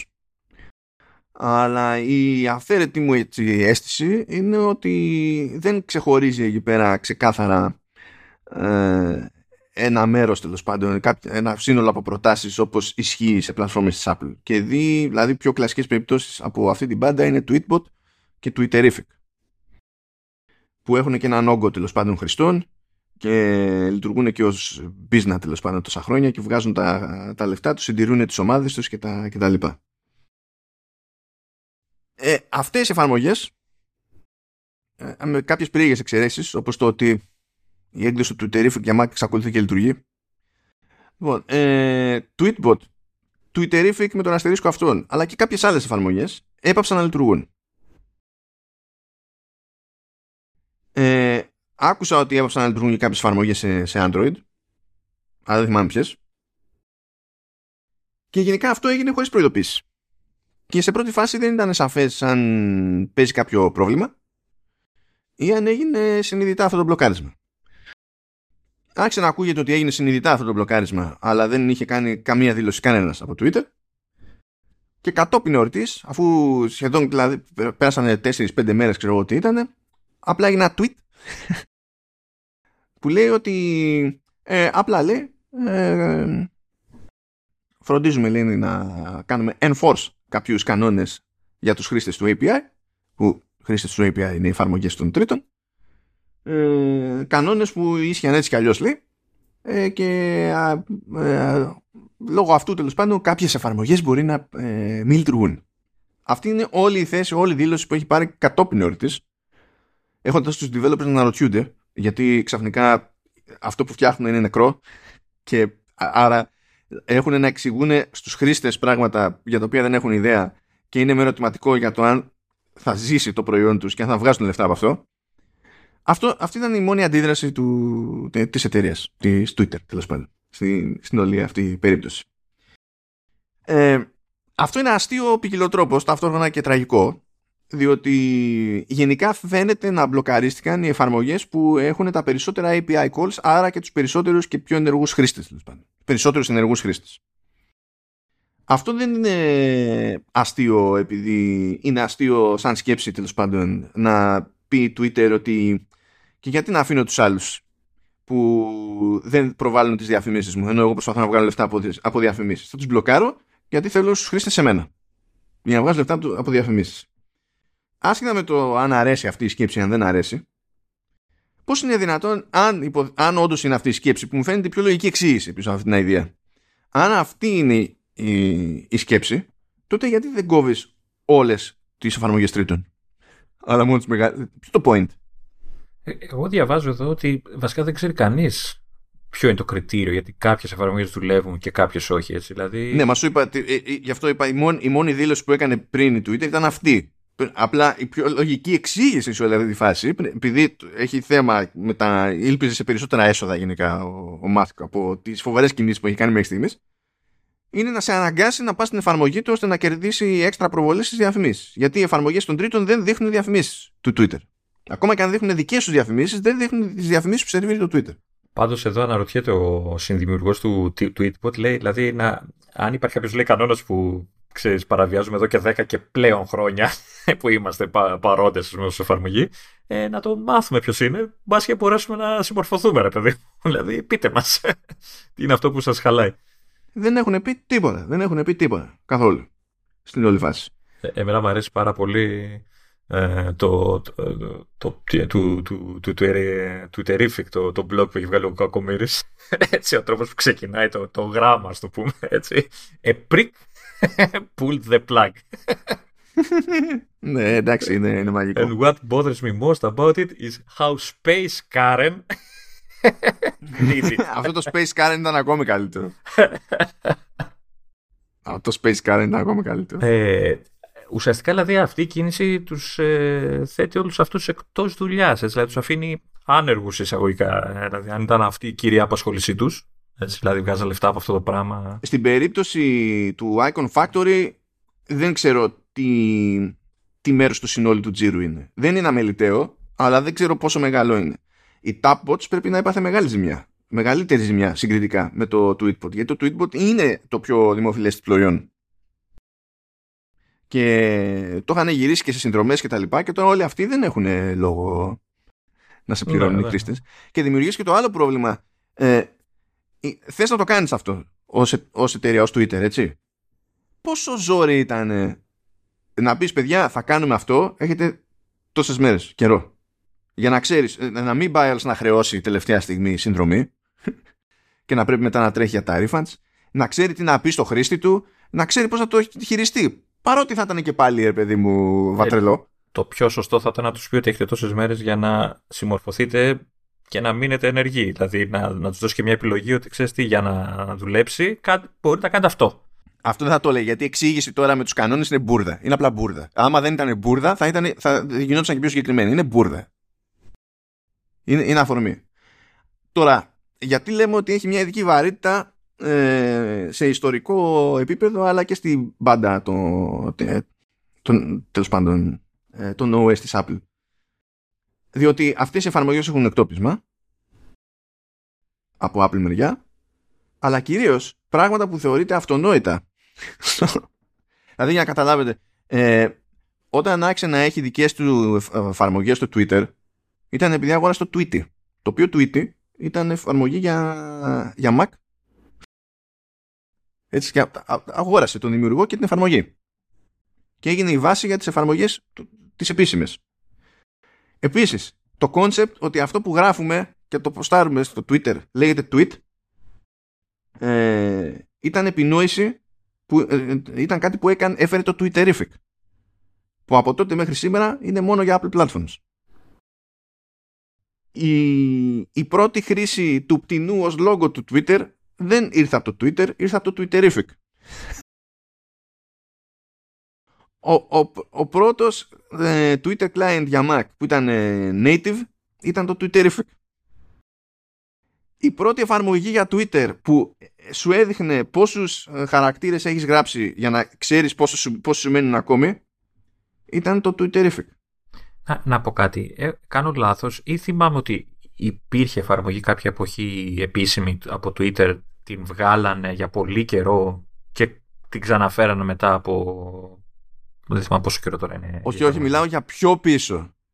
Η πρώτη εφαρμογή που υπήρξε ήταν το Tweety, αλλά με το ονομασμένο. Ναι, πάντως στα πιο ε, πώς το λένε, κοντά μας χρόνια, έτσι, νομίζω υπήρχε ένα μεγάλο διάστημα που η, η Twitter δεν είχε επίσημη εφαρμογή σε Mac. Έτσι δεν είναι. Την είχε, σε Mac χειροπολί, ναι. Ναι, γιατί τότε αυτή την είχε αποσύρει και τα, το ξαναχώνανε σε Catalyst.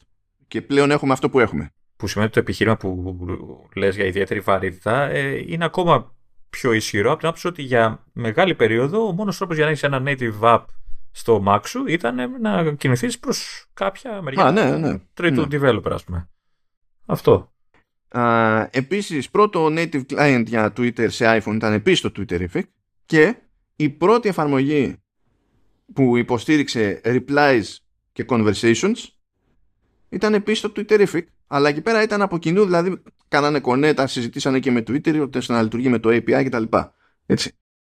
Και δεν είναι καν δηλαδή αυ- αυτά είναι τα αυτά είναι τα στανταράκια δηλαδή μιλάμε και για άλλα πράγματα ε, πράγματα που είναι, αυτο, που είναι χαρακτηριστικά του Twitter σήμερα προέκυψαν γενικά από εφαρμογές που ήταν μόνο για Apple όχι απλά πρόταση απλά αλλά μόνο για Apple ε, και, προέ, ε, και ε, ε, από, τη, ε, απ' τη μία εκ των δύο μεγαλύτερων εφαρμογών που φάγανε block τώρα είναι κωμικό Γε- γενικά είναι κωμικό Υ- Υποθέτω ότι δεν υπάρχει κάποιο φως στο τούνελ, έτσι. Δηλαδή δεν, δεν, έχουν, δεν υπάρχει κάποια φήμη ή κάτι. Δηλαδή δεν μιλάω για επίσημη δήλωση, όπου να αφήνει ελπίδες ότι θα επανέλθουν κάποια πράγματα, ώστε να μπορέσουν να δουλέψουν, ε, να, να ξαναεργοποιηθούν αυτές οι εφαρμογές. Κοίτα, πάμε, η απάντησή μου θα είναι ε, πάλι ίδια. Αν υπήρχε, δεν θα ήταν ε, η ατάκα που είχαμε. Αυτή η μόνη ατάκα που έχουμε, η μόνη σοβαρή ατάκα. Δηλαδή, Ναι. δεν θα είχε γίνει με αυτόν τον τρόπο. Είναι, έρχεται μαζί με bad PR και φυσικά τι θα κάνουν οι Tapots, τι θα κάνει το Icon Factory. Αν μπουν στη διαδικασία να ξαναμπλέξουν με αυτή τη φάση, θα σου πούνε το ψάχναμε που το ψάχναμε. Δηλαδή, Tapots ετοίμαζε έκ- έκδοση που στην ουσία σαν design και τέτοια ήταν ε, το Tweetbot, αλλά για Mastodon. Ε, θα δουλέψουν λίγο πιο γρήγορα τώρα. Ξεκινάμε από αυτό. Και, και, και οι μεν και οι δε πιστεύω ότι θα αφιερωθούν πλέον στο μέλλον του Activity Pub που το Activity Pub είναι ένα τέλος πάντων πρότυπο που υποστηρίζει, δεν το υποστηρίζει από την αρχή αλλά το υποστηρίζει εδώ και πολύ καιρό το Mastodon και όχι μόνο το Mastodon που πηγαίνει πακέτο με την υπόσχεση ότι αν έχεις ένα client τέλος πάντων τέτοιου τύπου ε, και ένα προφίλ κάπου ε, μπορείς να κάνεις follow και να βλέπεις περιεχόμενο από, το, από οτιδήποτε πατάει στο σύστημα Activity Pub. Δηλαδή φαντάσου κάτι λογικής RSS Άρα για social. αλλά για social. Ναι, αλλά έχει μέσα Facebook και τέτοια, όχι έτσι. Αυτά δεν. Τι Facebook, μα κάνεις πλάκα. Α, αυτό Ναι, λέω, ναι. δηλαδή, ε, δηλαδή έχει πιο. Τώρα το πω δεύτερα, δε, όλα, όλα δεύτερα τι είπαμε. Εννοώ, ξέρεις, Όχι, με αυτή, τη στιγμή, με αυτή τη στιγμή είναι στη φάση που, που, που ας το πούμε α- ανδρώνεται το πράγμα αυτό με Activity Pub. Ε, το υποστηρίζει το Mastodon. Έχει, έχει πει η, η Automatic ότι θα βάλει υποστήριξη στο Tumblr και ότι θα βάλει υποστήριξη κα- αυτό τώρα θα πάρει καιρό έτσι γιατί μιλάμε και για μεγάλες πλατφόρμες δεν είναι γυρισμένα διακόπτη Μμ. ε, θα βάλει και στο WordPress Α, οκ. Πράγμα που σημαίνει ας πούμε ότι αντί να κάνεις subscribe στο RSS ενός site ή να ακολουθείς το Twitter account που θα έκανες προηγουμένως ενός site μπορείς να κάνεις subscribe στο site και να σου κάνει δημοσίευση σε ένα timeline σαν να ήταν Twitter or something μέσω του συστήματος ActivityPub.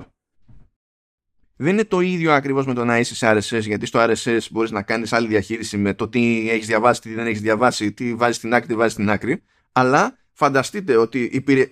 υπηρεσίες, ας πούμε, μπορούν να είναι για photo sharing. Έτσι. Άμα υποστηρίζει Activity Pub, μπορείς όπου και αν έχεις κάνει εσύ, αν έχεις έχεις Mastodon account, εσύ έτσι, και έχεις και μια εφαρμογή για Mastodon, μπορείς να κάνεις subscribe στο φ- photo feed ενός άλλου σε μια τρίτη υπηρεσία, άλλη υπηρεσία που χρησιμοποιεί το Activity Pub, και όλα, όλα αυτά να μιλάνε μεταξύ τους και ανοίγοντας την εφαρμογή του Mastodon, ξέρω εγώ, να σου έρχεται και η φωτογραφία που έχει κάνει, ποστάρει ο άλλος αλλού τελείως. Οκ. Εγώ πιστεύω ότι αυτοί οι δύο οι μεγάλοι δηλαδή θα στραφούν ε, προς τα εκεί. Και ειδικά η περίπτωση του Iconfactory ας πούμε, ε, νομίζω, δηλαδή δεν μπορώ καν να το πω στα σοβαρά ότι είναι υπονοούμενο αυτό. Δηλαδή δεν λέει μπλα μπλα θα κάνουμε αυτό, αλλά αυτά που λέει δεν- δεν αφήνουν. ε, δηλαδή προς τα εκεί. Ε, το βασικά και πράγμα. ο τύπος του Tweetbot ε, εκεί στο ίδιο γράμμα ε, μιλάει ξεκάθαρα για Mastodon. Για Mastodon. Ναι, μα αυτοί ετοιμάζουν εφαρμογή. Οπότε θα σου πει τώρα. Θα, εδώ, ε, μας έβγαζε νόημα πριν. Θα τη βγάλουμε τώρα που μας έκοψε το tweetbot. Πώς θα βγάλουμε λεφτά, κάτι πρέπει να κάνουμε. Βασικά το αναφέρει ως εξής. I've been active on Mastodon since the billionaire Bozo took over. Ναι. αυτά, αυτά είναι. Αυτά είναι. Το οποίο Mastodon ούτε ιδέα δεν έχω, δεν, έχω, δεν το έχω δει καν, δεν το έχω μυρίσει τίποτα. Εντάξει, το, το Mastodon, όλα αυτά βασίζονται στο λεγόμενο, είναι το... Και καλά το concept είναι ότι υπάρχει το Fediverse που υπάρχουν όλες αυτές τις υπηρεσίες που μπορούν να επικοινωνούν μεταξύ τους. Παρότι ε, η κάθε μία είναι ένα instance σε ένα δικό της server. Και γι' αυτό όταν μπαίνεις στο Mastodon δεν κάνεις εγγραφή στο Mastodon απλά. Πρέπει να διαλέξεις και ένα server Υπάρχει γενικός σερβερ που δεν έρχεται πλέον sign-ups γιατί έχει τραβήξει περίπου ένα εκατομμύριο κόσμο και ο, ε, ε, ένας ε, full-time υπάλληλος υπάρχει. Και υποτίθεται ότι πρέπει να κάνει και moderation μαζί με έναν part-timer ας πούμε εκεί πέρα οπότε είναι λίγο πρόβλημα αυτό. Αλλά οποιοδήποτε μπορεί να ανοίξει το δικό του instance το δικό του server δηλαδή αν θέλουμε να φτιάξουμε εμείς ένα server του Mastodon ας πούμε για το Hafton μπορούμε να το κάνουμε. Αυτό δεν σημαίνει ότι έχουμε περιορισμό. Δηλαδή αν φτιάξει κάποιος account ε, στο δικό μας server και θέλει γενικά να ακολουθήσει κάποιον στο Mastodon από οποιοδήποτε server του Mastodon, μπορεί να το κάνει. Δεν σε κόβει. Αλλά ο καθένας έχει την ευθύνη για το δικό του server. Δηλαδή, αν φτιάξουμε ένα server Haftoon, το moderation είναι δική μας πρόθεση. Αυτό είναι ένα θέμα. Δηλαδή, αν μεγαλώσει πολύ το Mastodon ως concept. Ε... Ε, μη σου μπαίνουν ιδέες τώρα. Όχι, δεν είναι.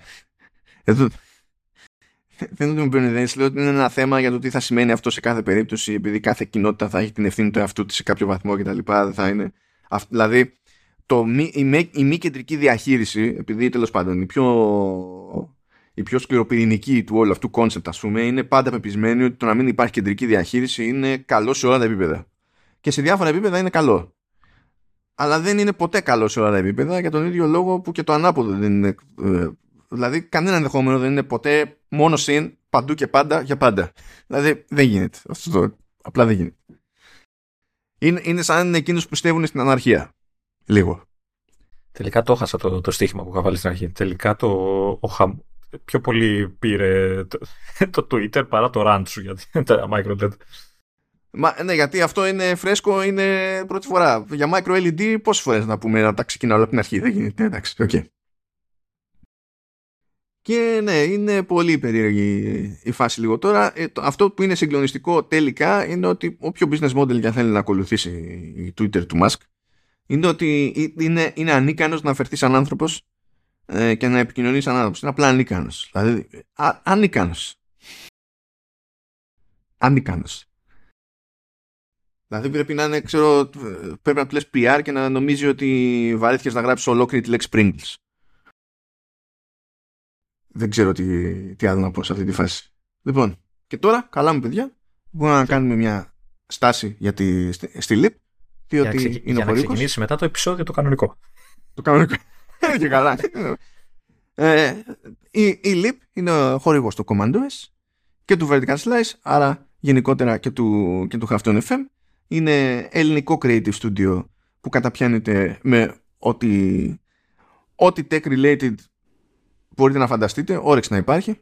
Μπορεί να έχει από interactive installations που να είναι στο, σε physical space ή ανάμεικτα, ό,τι θέλετε δεν υπάρχει θέμα. Μπορεί να έχει interactive spaces που είναι fully digital, μπορεί να είναι για εκπαιδευτικούς λόγους, μπορεί να είναι για εταιρική χρήση, μπορεί να είναι public facing ας πούμε. Δεν έχει σημασία, είναι ανάλογα τι, τι θέλει ο πελάτης και από πελάτες μια χαρά τα πάνε, διότι έχουν πελάτες διεθνώς. Ε, έχω ξαναπεί ότι είμαι σίγουρος ότι πιάνουν από άκρη άκρη το, το βόρειο ημισφαίριο. Δεν θυμάμαι τι γίνεται με το νότιο ημισφαίριο. Αλλά τέλος πάντων και το βόρειο καλά είναι.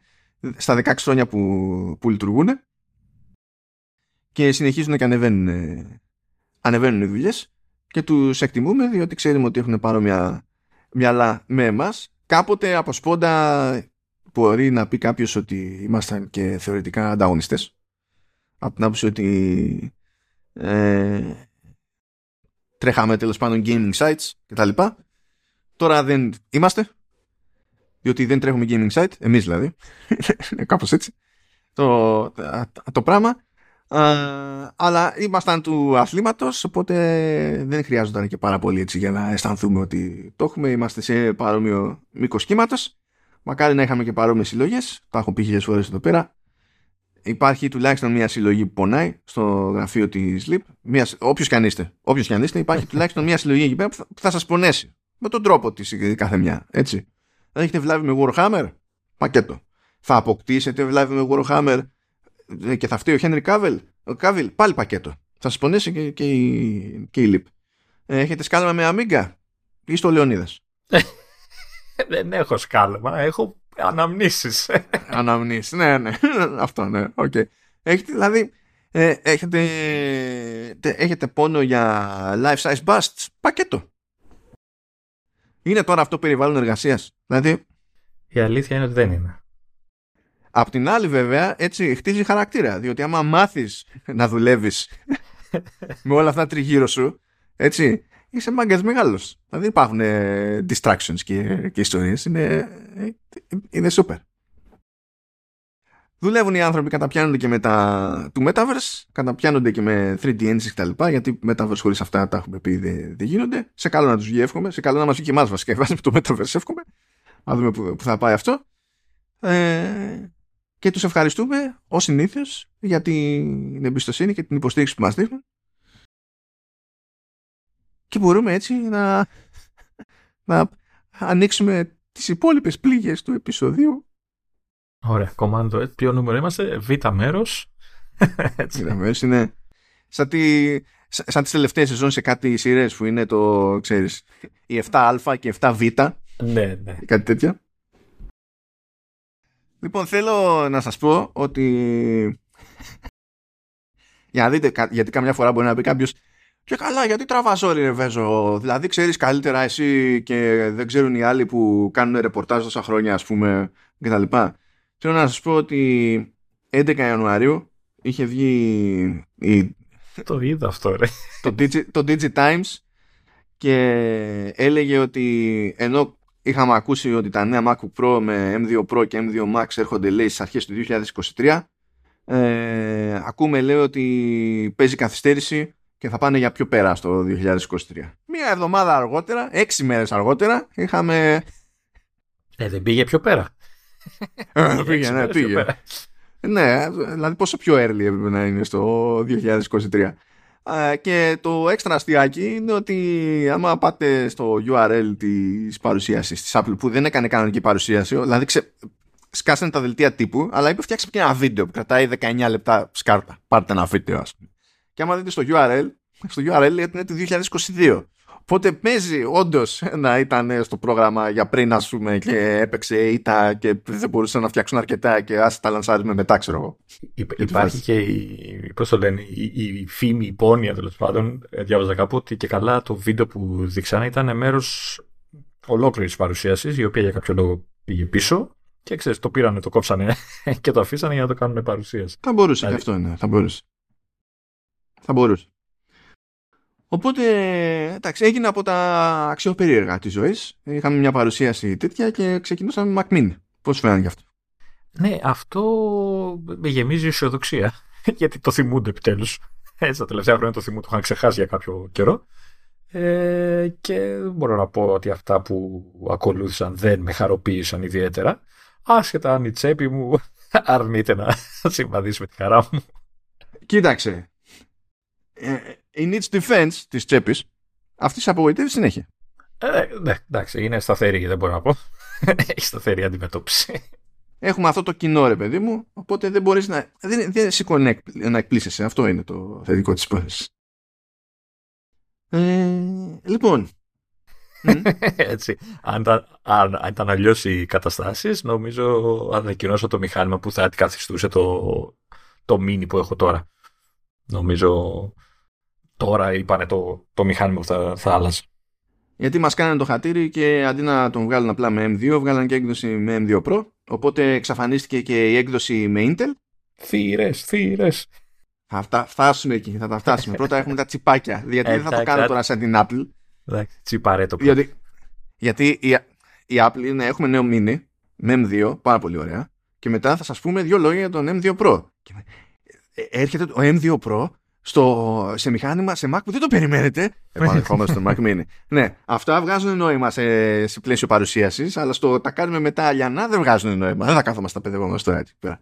πιάσουμε πρώτα, ε, που έτσι κι αλλιώς, ε, κάπως έτσι πήγανε και τα δελτία τύπου μετά, γιατί η Apple ξέρει πώς βγάζει νόημα η επικοινωνία. Έχει ένα δελτίο τύπου για το Γεια σας, έχουμε M2 Pro και M2 Max. Πάρτε το. Μετά ε, ένα άλλο δελτίο τύπου που λέει Γεια σας, έχουμε Mac Mini με M2 και M2 Pro. Γεια σας. Και άλλο ένα που λέει επίσης έχουμε νέα MacBook Pro 14 και 16 inches, πάρα πολύ ωραία, δηλαδή το σασί το γνωστό, με M2 Pro και M2 Max. Ωραία, λογικά, όμορφα. Κομπλέ. Πάμε λοιπόν εδώ πέρα, M2 Pro και M2 Max. Έγινε αυτό που λέγαμε ότι θα γινόταν και αυτό που ακουγόταν ότι θα γινόταν ότι είναι μια ε, βαρετή αναβάθμιση, έτσι, γιατί αυτό έχει ήδη αρχίσει να ακούγεται. Ναι, ναι, εντάξει, ναι, είναι γιατί ήρθαν, ήρθε η αποκάλυψη την πρώτη φορά. Από την πρώτη φορά τα λέγαμε ότι στο εξής δεν θα είναι τα ίδια τα άλματα, διότι τα μεγάλα άλματα ήρθαν από τη νέα αρχιτεκτονική. Ε, την τεράστια διαφορά στην νέα αρχιτεκτονική. Δεν τα κάνεις αυτά κάθε μέρα. Ε, εγώ να ξαναπώ ότι αν θεωρούμε ότι όντως έγινε η αποκάλυψη στο, με τα πρώτα M1 κτλ ότι ξέρετε τι, όταν ε, ο επόμενος είναι αποκάλυψη συν 20%, πάλι αποκάλυψη είναι, έτσι, ή συν 40 ή 30, ξέρω πόσο λένε, ε, σε επιδόσεις, ε, δεν αλλάζει ότι είναι αποκάλυψη. Έτσι. Δηλαδή, το ότι για κάποιο λόγο κάποιοι περιμένουν ότι σε κάθε επεξεργαστή θα έχουμε τι 400% πάνω τις επιδόσεις, ε, γιατί, γιατί Λεωνίδα, στον κόσμο δηλαδή τόσα χρόνια σε Intel, AMD και τα λοιπά, έτσι δεν γίνεται. Έτσι γίνεται. Η αλήθεια είναι. Ναι. Ειδικά στις ε, ενσωματωμένες κάρτες γραφικών. ναι, εντάξει. Ναι, okay. ε, Εκτός πια αν περιμένανε. Ε, δεν, δεν ξέρω, Μάνο, αν αυτοί οι νέοι επεξεργαστές θα υποστηρίζουν την micro LED που θα βγει σε 2,5 inches του, του Watch. λοιπόν, για να πάμε, πάμε λίγο εδώ πέρα. Ε, ο πιο εύκολος να το εξηγήσω, ο πιο εύκολος τρόπος να το εξηγήσω αυτό το πράγμα είναι ότι, ναι, εντάξει, χρησιμοποιεί, ξέρω εγώ, λίγο νεότερους πυρήνες κατά βάση, είτε μιλάμε για CPU είτε μιλάμε για GPU, και αυτό ισχύει και για Pro και για Max, έτσι, με την ίδια λογική που ίσχυε και, στο, και στον M2. Δηλαδή είναι τέτοιο, πρέπει να είναι οι πυρήνες του Α15. Ξεκινάμε από αυτό. Αυτό που έγινε σε M2 Pro και M2 Max είναι ότι σε σχέση με τα προηγούμενά τους μοντέλα, σε πρώτη βάση έχουν παραπάνω πυρήνες. Τι σημαίνει αυτό; Σημαίνει ότι από εκεί που ο M2 Pro είχε 8 ή 10 ανάλογα με την έκδοση τώρα έχει 10 ή 12 ο, ο M1 Pro. Ή μπερδεύτηκα. Ναι ο M1 Pro είχε 8 ε, ή 10 και ο M2 Pro έχει 10 ή 12 ανάλογα με την έκδοση. Άρα ξεκινάμε λίγο πιο ψηλά η βάση είναι πιο ψηλά, ας το πούμε κάπως έτσι. Ναι, δηλαδή ο, ο, η φθηνή εκδοχή του M2 Pro είναι σαν την ακριβή ε, εκδοχή του M1 Pro από άποψη πλήθους πυρήνων. Έτσι. Αντίστοιχα, ενώ ο Max είχε 10, πάντα είχε 10, σε CPU λέμε τώρα, ε, τώρα έχει πάντα 12. Αυτό είναι το, το, πρώτο, το πρώτο πράγμα. Η έξτρα διευκρίνηση που θέλει εδώ λίγο είναι τι σοϊ πυρήνες είναι αυτοί οι έξτρα που μπήκαν. Διότι δεν είναι η μεγάλη, είναι η μικρή. Δηλαδή, προηγουμένως, ο M1 είχε τέσσερις μεγάλους, τέσσερις μικρούς. Ο M1 Pro και ο M1 Max είχαν 8 μεγάλους και 2 μικρούς. Τώρα στη νέα φουρνιά, οι Pro και Max αντί για 2 μικρούς έχουν 4 και έτσι προκύπτει το συν 2 σε κάθε μπάντα. Καλό δεν είναι αυτό.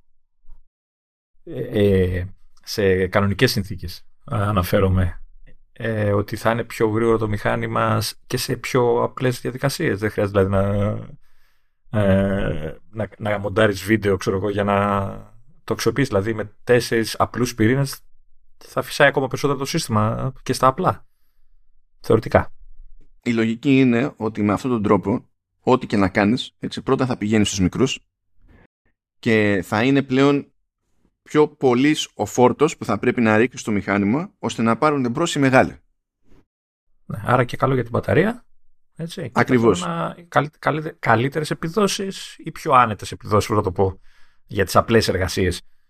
Ε, και για, και για τις απλές και για τις μη ναι, απλές. Γιατί στο, και στο σύνολο προστίθενται η επιδόση δύο έξτρα πυρήνων και στο subgroup τέλος πάντων και στο υποσύνολο. Οπότε ναι, θα είναι καλύτερα. Και γι' αυτό κάνει λόγο και η Apple τουλάχιστον στα MacBook Pro για, καλύτερο, για μεγαλύτερη διάρκεια αυτονομίας και ειδικά στην περίπτωση των 16 inch λέει τώρα για τέλος πάντων με τις συνθήκες που διάλεξε η Apple εκεί πέρα μιλάει για 22 ώρες αυτονομίας ε, στο δικό της τεστ που είναι το μεγαλύτερο νούμερο που έχει τάξει ποτέ ας πούμε σε τέτοια φάση. Γιατί, Γιατί πλέον έτσι όπως είναι αυτά τα συστήματα όταν κάνεις πράγματα χαλαρά είναι πιο, πάει πιο πέρα η ενεργοποίηση των πιο ικανών αλλά και πιο ενεργοβόρων ε, πυρήνων. Και υποτίθεται κιόλας ότι μία από τις σημαντικές αλλαγές ε, που είχε φέρει ο Α15 σχέση με τον Α14 είναι ότι κρατώντας την κατανάλωση των μικρών πυρήνων σταθερή ανέβασε σημαντικά την απόδοσή τους. Άρα αυτοί οι μικροί πυρήνες στον M2 είναι έτσι κι αλλιώς, όσοι κι αν είναι, πιο σόι από τους μικρούς πυρήνες στον M1.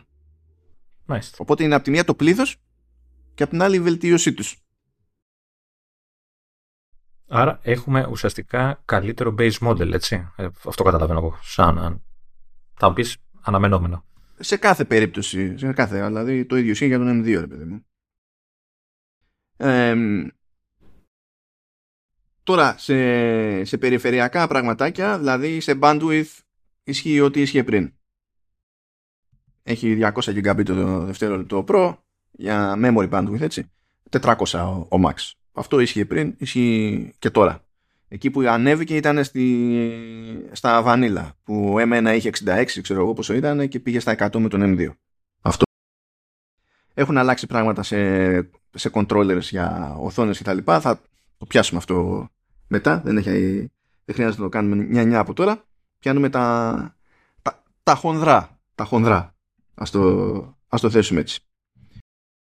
Λοιπόν, ε, τι γίνεται σε GPU. Σε GPU επίσης ε, μπαίνουν τέλος πάντων αντίστοιχα οι πυρήνες του α15 αν και στον α15 δεν είχαμε συγκλονιστική βελτίωση στους πυρήνες της GPU ε, υποτίθεται ότι τουλάχιστον στα τηλέφωνα και ειδικά στα, στα Pro είχαμε βελτίωση στο bandwidth που έφερνε, έφερνε κάποια διαφορά και στα τηλέφωνα η έξτρα διαφορά ήταν όπου έπαιζε και διαφορά σε πυρήνες. Λοιπόν, πάμε όμως. Ο M1 Pro υποτίθεται ότι ερχόταν σε συγκεκριμένες εκδόσεις για πυρήνες GPU. Είχε είτε 14 είτε 16. Τώρα έχει είτε 16 είτε 19. Κύριε, κύριε, κύριε, κύριε, να πω. Για πέ. Να πω απορία. Για πέ. Το 19 δεν είναι κουλό νούμερο δεν έχουμε συνηθίσει να είναι ζυγά τα νούμερα. Δεν θα πρέπει να είναι 20 ή 18. Δεν είναι υποχρεωτικό. Δεν είναι υποχρεωτικό, αλλά το σύνηθες δεν είναι να είναι ζυγά τα νούμερα. Ε, Συνήθως ναι, αλλά δεν σε ενδιαφέρει στην περίπτωση της GPU. Σε CPU θα ήταν πιο κουλό. Σε GPU, επειδή οι διεργασίες GPU ε, είναι τέτοιες που όσους και πυρήνες και να ρίξεις θα μοιραστούν όπως πρέπει αυτά. Ε, δεν σε νοιάζει, απλά βάζεις περισσότερους. Ενώ CPU έχεις να υπολογίσεις ζύγι, κατάλαβες άλλο. Υπάρχει περίπτωση να είναι 20 με τη φύρα που λες που μπορεί να παίζει στην κατασκευή και τέτοια και να τους βγαίνει 19 το σταθερό, ας πούμε, κάπως έτσι. Τέτοιο. Καλά. Θεωρητικά θα μπορούσε, αλλά άμα δεν δεις τη, τη λιθογραφία εκεί πέρα, δεν θα βγάλουμε. Δεν... Πολύ. Γιατί και τα σχέδια που δείχνει τώρα η, η Apple είναι, είναι εξοραϊσμένα. Πολύ ωραία τακτικά. Ναι, δεν είναι έτσι ακριβώς. Ναι, καταλαβαίνω. Πάντως ε, ε, μου χτύπησε το νούμερο εμένα, ειδικά το 19. Το 38 που θα πεις μετά είναι πιο εντάξει. Ναι. Λοιπόν, αν τα βάλουμε κάτω λοιπόν στην περίπτωση του M2 Pro, τάζει βελτίωση επίδοσης σε CPU έως 20% και έως 30% σε GPU. Το οποίο, αν τα βάλετε κάτω τους στυλ προσθέσαμε πυρήνες. Ε, αρκεί. Αρκεί, ναι. Ε, πέσαμε μέσα που τα λέγαμε εδώ, διότι είχε βγει μια βρώμα από και καλά από κάποιο αποτέλεσμα που είχε φυτρώσει το Geekbench ότι ήταν μία ή άλλη και κάτι τέτοια. Και έλεγα εγώ τότε ότι ακόμα και αν πεις βάζω ακριβώς τους ίδιους πυρήνες, ε, τους ίδιους πυρήνες σαν τεχνολογία, έτσι. Και μόνο που βάζεις παραπάνω δεν γίνεται να είναι μία ή άλλη. Δηλαδή ξέρω εγώ, ήταν λίγο δύσκολο αυτό το πράγμα. Οπότε τέλος πάντων τάζει αυτό το πραγματάκι ε, και στον M2 Pro το ταβάνι σε RAM είναι αυτό που ήταν προηγουμένως, ήταν 32 GB. Ε, βγαίνει σε 16, υπάρχει επιλογή 24 και 32. Έχει και βελτιωμένη Neural Engine κατά 40% γρηγορότερη, το οποίο τέλος πάντων επίσης δεν είναι περίεργο. Και από εδώ πάνε και οι άλλοι σε αυτή τη, την περίπτωση. Ε, τώρα το που υπάρχει διαφοροποίηση στο κάθε μοντέλο για τον M2 Pro με πόσους πυρήνες και τα λοιπά, αυτό έχει νόημα να τσεκάρετε. Γιατί στο Mac Mini ας πούμε, ε, το default χωρίς build to order είναι ο, ας το πούμε ο λυψός. Σε MacBook Pro νομίζω ότι έχουν με τη μία των άλλων το, το τροφαντό. Δεν βάζουν Κοίτα που έχουμε καταντήσει έτσι να λέμε λειψό το Mac. Το, ε, κάπως πρέπει να συνεννοηθούμε. τον M2 Pro έτσι λειψό. Τι να κάνω τώρα, εντάξει. Και έχει υποστήριξη, έχουν υποστήριξη αυτά για Thunderbolt 4 και τα λοιπά, που συνδέεται με, τη, με, με τον ενθουσιασμό του Λεωνίδα από σπόντα, αλλά τέλος πάντων, OK. Okay. Ας πούμε ότι αυτά είναι τα χοντρικά για τον M2 Pro και μετά υπάρχει η φάση με το M2 Max που είναι ίδια φάση Επί δύο. Επί δύο στη GPU και στα media engines. Αυτό είναι. Δηλαδή ό,τι νούμερα παίζουν σε GPU σε Pro υπάρχουν αντίστοιχες εκδόσεις που είναι με τους διπλάσιους πυρήνες άρα φτάνει μέχρι τους 38 ε, και ως συνήθως σε δύο περιπτώσεις έχει κάτσε έχει δύο media engines ναι νομίζω έχει δύο media engines αυτό αν θυμάμαι καλά και στην ουσία that's pretty much it από την περίπτωση και ότι έχει το φυσικά τέλος πάντων έχει 400 GB δευτερόλεπτο memory bandwidth και αυτό επηρεάζει τέλος πάντων κάποια πράγματα. Okay. Επειδή θα το ρωτήσουμε αυτό. Αυτό θα το είναι ρωτήσει γρήγορο, μάλλον. έτσι. Το 400 GB per second είναι. Ε, γιατί δεν έχω. ε, Ναι, είναι σύγκρι- γρήγορο, ναι, Σύγκριση. Να. Κοίτα, αυτά συνήθως στην ουσία αυτές οι διαφοροποιήσεις περισσότερες φορές υπάρχουν σε τέτοιο, υπάρχουν σε GPU.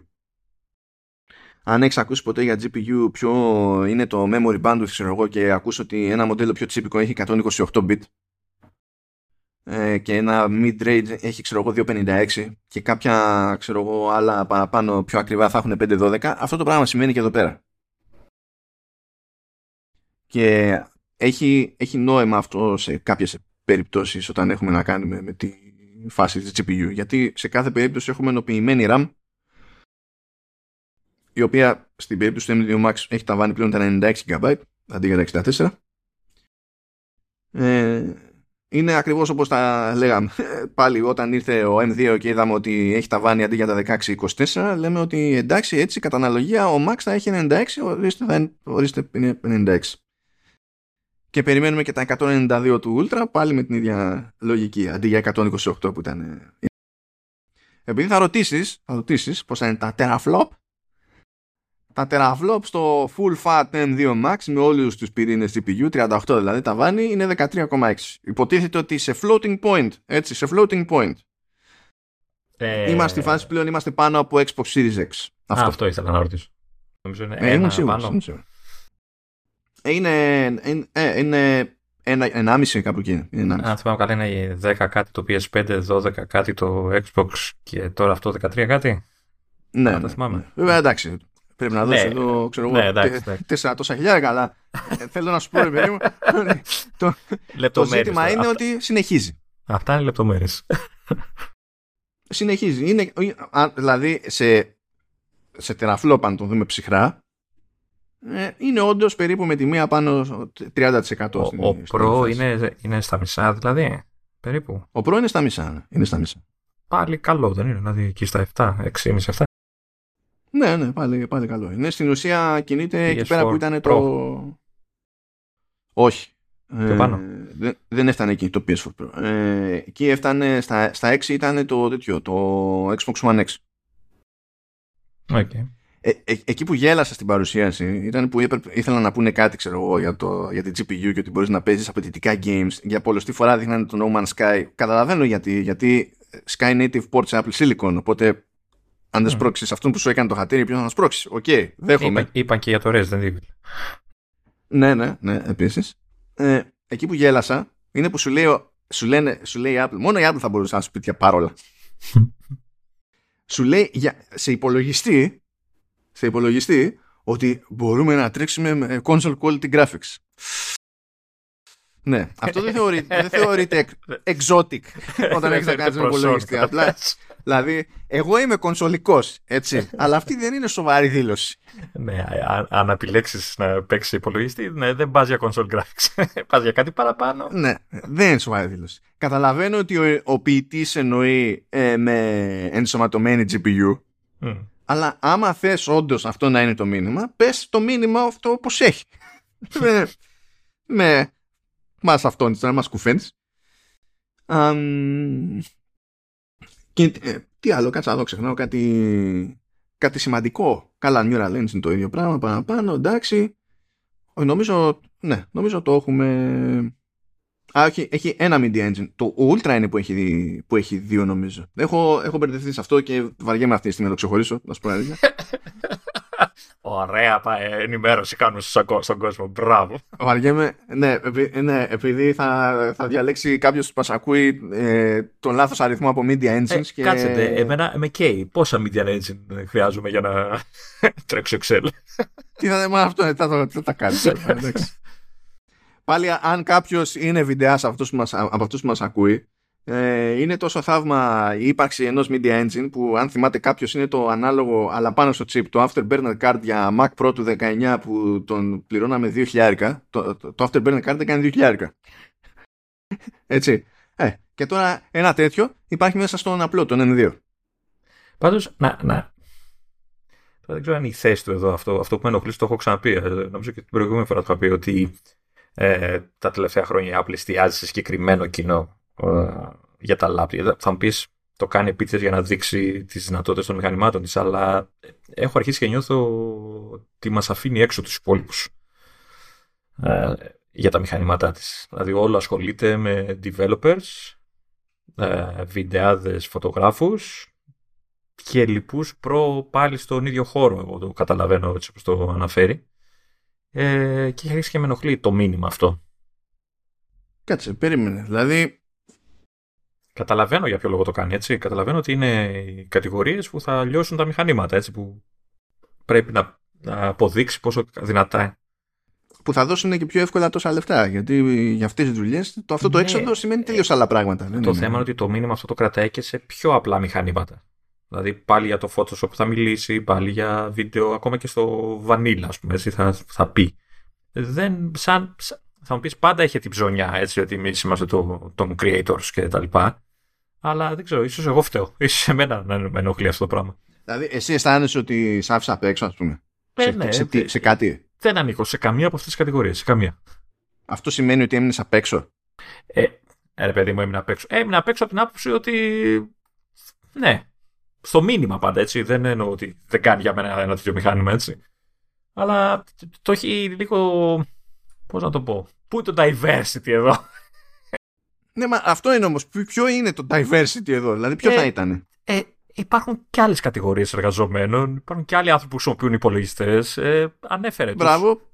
ε, ναι, σαν, φέρε ένα παράδειγμα. Φέρε ένα παράδειγμα. Αφού είναι τόσο, τόσο ε, ε οφθαλμοφανής η παράληψη, ας πούμε, φέρε ένα παράδειγμα το οποίο να βγάζει νόημα σε συνδυασμό με, τη, με αυτό που πλασάρει. Λογιστές.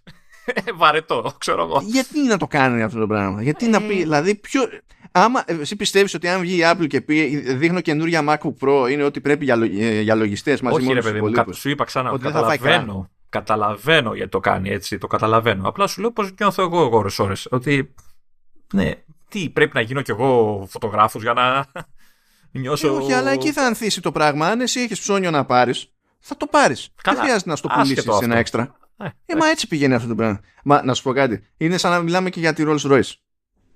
Θα πεις, Εγώ δεν έχω οδηγό αυτοκίνητο. Θα σου πει Rolls Royce, Ναι, αλλά. Πρόσεχε τι θα πεις για το αυτοκίνητό μου. Πρόσεχε τι θα πεις για το αυτοκίνητο.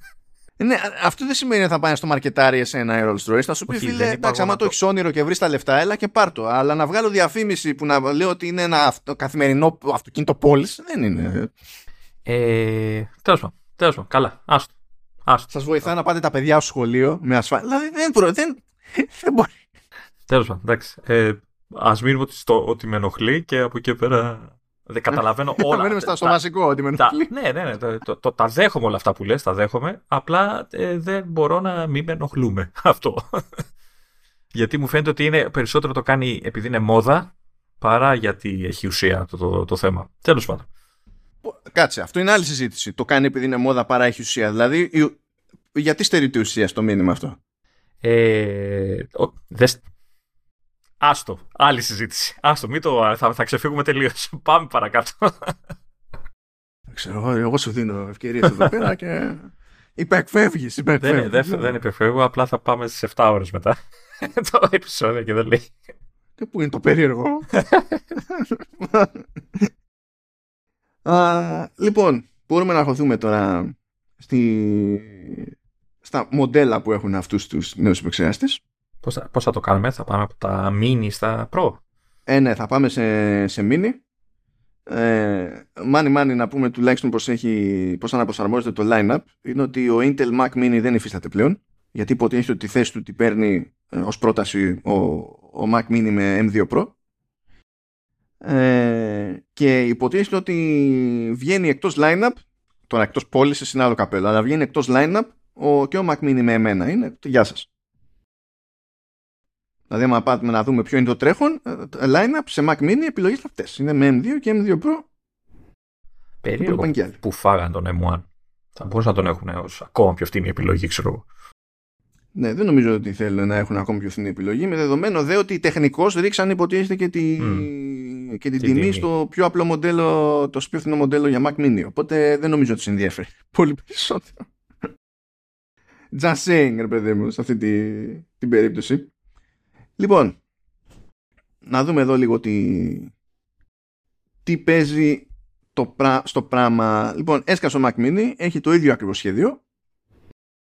Ε, δεν, κα- δεν ασχολεί- όχι απλά έχει, είναι το ίδιο ακριβώς σχέδιο, αλλά ένα από τα πράγματα που ακούστηκαν με το που παρουσιάστηκε ο νέος Mac Mini είναι ότι και ο επόμενος Mac Mini θα έχει το ίδιο σχέδιο. Ναι, δεν, να σου πω κάτι, δεν ενοχλεί αυτό το σχέδιο ακόμα. Ε, είναι όμορφο, ακόμα. Ναι, δεν διαφωνώ καθόλου. Αλλά ρε παιδί μου, τώρα έχουμε πιάσει πια level ότι είναι πάρα πολύ ωραίο, αλλά έχει πιάσει. Δηλαδή παι- παίζει και μια βαρεμάρα. Λέω με μια κόποση. Ε, ναι, και ο M2 έτσι το αντιμετώπισαν, ότι είναι βαρετό. Upgrade είπαμε, αλλά... μ, ε, Ναι, ο M2 έφερε κάτι. Ο, το σασί αυτό δεν έφερε κάτι άλλο. Είναι το ακριβώς το ίδιο σασί. Τουλάχιστον σου λέω, εμένα το μόνο που με ενοχλεί, σου είπα ποιο είναι, στο είπα εκτός, ε, είναι ότι θα μπορούσαν να φέρουν πίσω το Space Gray. Του, το ναι, χρώμα δεν που έχω το εγώ στο πάει το δικό Space μου. Gray, παιδιά. Σπάει. Πάει ο, το Space Gray σε Mac Mini, μας άφησε. Ναι, είναι το χρώμα που Λοιπόν. έχω εγώ και είναι πολύ όμορφο και γιατί δεν καταλαβαίνω. Τουλάχιστον επειδή λένε με Pro και τέτοια, έτσι να πάνε πιο σκούρα τα πράγματα. Λοιπόν, πάμε εδώ τώρα για να δούμε πώς έχει το πράγμα.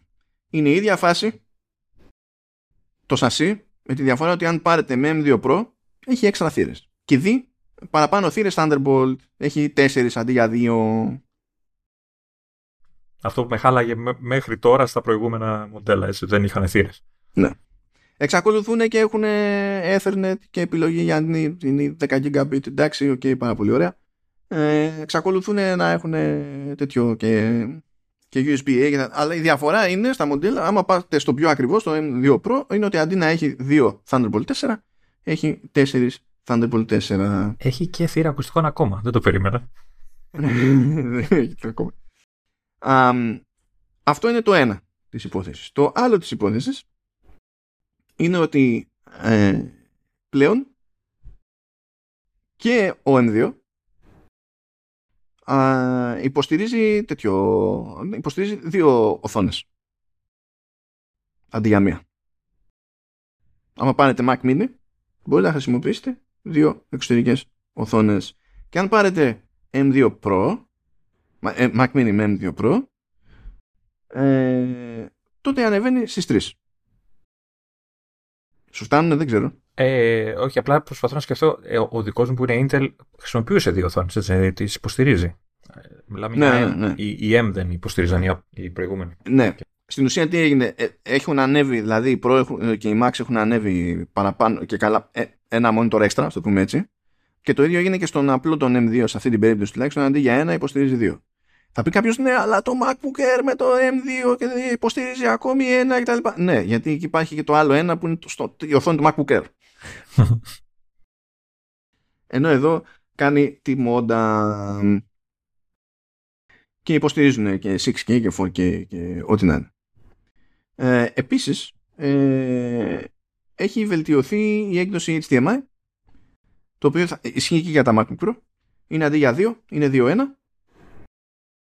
Πράγμα που σημαίνει ότι μπορεί να οδηγήσει ε, σήματα 4K τέλος πάντων μέχρι 240 Hz και 8K μέχρι 60 Hz. 8K τώρα μην φανταστείτε. Ε, ναι, okay. Ίσως είναι ο προπομπός για το επόμενο μοντέλο XDR. Ότι πλέον μπορεί να... 6K όχι, όχι. το XDR. Είναι 6K, αλλά υπάρχει λόγος που είναι 6K.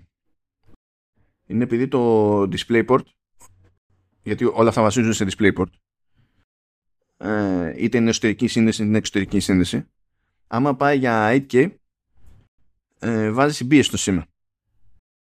Δεν στο δίνει ρο. Και αν το concept είναι φτιάχνω επαγγελματικό monitor, εκεί το point είναι να νερό, όχι συμπιεσμένο. Κάτε μέρα, δηλαδή εγώ έτσι το αντιλαμβάνομαι. Όταν έρθει, άμα έρθει η ώρα ε, και στο όλο το τεχνικό της υπόθεσης υποστηρίζεται 8K legit κανονικά τουλάχιστον για 60 Hz αλλά χωρίς συμπίεση σε όλο το display stack ε, τότε θα μπορούμε να πούμε ότι έχει ένα νόημα να φτιάξει ένα monitor έτσι. Τώρα δεν το πολύ κόβω. Που και αυτό σχετικό βέβαια γιατί τώρα πια 8, τι 8K 60. Άμα είναι να φτιάξει καινούριο Pro XDR θα θες να είναι και 120 ακόμη χειρότερο. Οπότε πακέτο. Εντάξει. Ε, ε, έγινε τέτοιο. Αναβαθμίστηκε το, η έκδοση του Wi-Fi. Από 6 έχει πάει σε 6. Αυτό έχουμε πει να... ότι χρειάζεται και αντίστοιχο router, έτσι. Δεν μπορεί Αυτό πάντα ισχύει. Όποια ναι, έκδοση Wi-Fi ναι, πρέπει να δεν κάτι, Ναι, δεν είναι κάτι σε software, ας πούμε. Πρέπει να είναι και το router έτσι. Okay. Ναι, ναι, μα ούτε εδώ είναι κάτι σε software. Δηλαδή αλλάξανε τέτοιο. για να... Αλλά μοντέλο θέλεις σε σχέση με πριν για να έχεις το, το 6. Χαίρομαι πολύ και μέσα σε όλα, τέλος πάντων, έχουμε και τη μείωση τιμής στο φθηνό που είναι με το σκέτο τον απλό τον M2.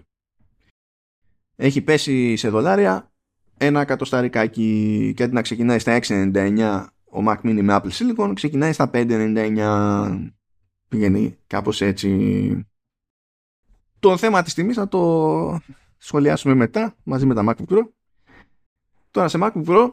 Να πω εδώ ότι έχουν βγει και ελληνικές τιμές, έτσι, δηλαδή επίσημες. Ε, ναι. Αν θα τι πούμε στο τέλος. Πώς... Ναι, ναι, θα τα πιάσουμε, θα το πιάσουμε όλο μαζί το κομμάτι των τιμών. Ε, πάμε στα, στα MacBook Pro. Που εκεί πέρα έχουμε M2 Pro και M2 Max, εντάξει, σε 14 και 16 inches. Ε, δεν έχει αλλάξει κάτι ιδιαίτερο στο hardware. Δηλαδή το μόνο που έχει γίνει και εδώ πέρα είναι ότι έχουμε HDMI 2.1 αντί για 2 και έχουμε Wi-Fi 6 ή αντί για 6. Όλα τα υπόλοιπα στην ουσία πηγαίνουν πακέτο με το chipset. Γι' αυτό ξέρω εγώ η RAM είναι μέχρι 96 και τα λοιπά.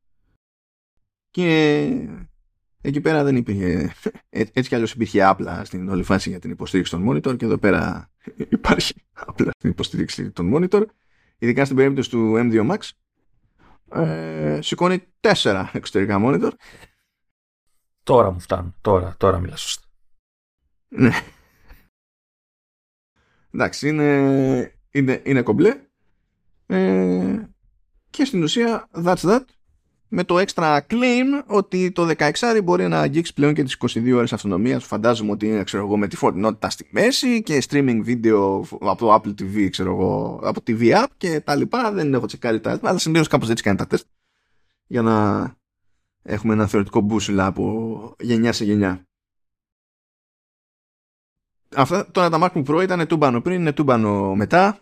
Ε, οι τιμές οι αρχικές σε δολάρια δεν έχουν αλλάξει. Δεν έχουμε κάτι πιο περίεργο δηλαδή εκεί πέρα. Οπότε για τον περισσότερο κόσμο, με εξαίρεση κάποιον που μπορεί να ήθελε οπωσδήποτε το ταχύτερο ε, Wi-Fi ή HDMI 2.1, ε, η όλη φάση είναι ότι άλλαξαν τα chipsets. Και το ταβάνι στη RAM, ξέρω. Ο αριθμός εννοώ. Όχι, όχι. Εκεί είναι, εκεί είναι ίδιες και έχουμε αυτό το αστείο ότι μπορείς να πάρεις Mac Mini με M2 Pro και να έχει 4 Thunderbolt και όποιο MacBook Pro και να πάρεις θα έχει 3. Ναι, ναι, οκ. Okay. αστείο. Γιατί έχουν φάει τη μία σαν χώρο επειδή έχει MagSafe. Δεν έχει USB-A πάνω, αλλά έχει SD card, SD card reader και Αυτό μου καλά έκανε HDMI, εντύπωση. HDMI έχει και ο Mac Mini, έχει και ο τέτοιο. Εντάξει, ξέρω. Μου έκανε εντύπωση για την κάρτα. ε, Θα μου πεις το, το κάνουν επειδή τους είχαν κράξει ε, οι φωτογράφοι, αλλά μου έκανε εντύπωση που την κρατήσανε. Ναι, αφού κάνανε τον κόμπο τώρα στο σασί, μέχρι να ξαναλλάξουν σασί δεν έχει, βάλε βγάλε. Τα που να βουλώνουν με τρύπες. Ε. το ξέρουμε το παραμύθι εκεί πέρα. Βάλε τώρα ότι και το σασί σε αυτό το κομμάτι εδώ πίσω, εδώ πέρα, είναι, ο- είναι ολομέταλλο. Είναι όλα σκαλιστά. Ενώ το κομμάτι με τη στήρια στο Mac Mini είναι πλαστικό. Είναι πιο εύκολη υπόθεση να πεις: Κάνω μια λαγούλα εκεί πέρα. Είναι, Το τρυπάω εκεί λίγο. ψι- ε. το ψηλό έχουμε. Το ψηλό έχουμε. Αντίστοιχα, ας πούμε και στην περίπτωση του Mac Studio, έχει τον ίδιο αριθμό θυρών. Απλά ανάλογα με το chipset που θα πάρεις, ας πούμε, θα σου πει: Ε, οι μπροστινές, άμα πάρεις το πιο, άμα πάρεις Ultra, θα είναι Thunderbolt. Αν δεν πάρεις Ultra, δεν θα είναι Thunderbolt. Α- Αυτό σου λέει. Αλλά οι τρύπες είναι εκεί. Θα είναι κάτι άλλο. Θα είναι USB-C, θα είναι USB 3, 4, ξέρω εγώ τι διάλογο θα είναι σαν. Και Ό,τι σημαίνει ότι είναι το ένα πάνω στο άλλο πλέον. Και παίζει λοιπόν αυτός ο χαμούλης και έτσι μένει και επισήμως ο Mac Pro να είναι το μόνο πράγμα σε Mac που έχει Intel και περιμένουμε ακόμη εκεί πέρα να δούμε τι θα γίνει. Λοιπόν, να βγάλουμε τις τιμές από τη μέση για να μιλήσουμε μετά σαν άνθρωπες. Οκ.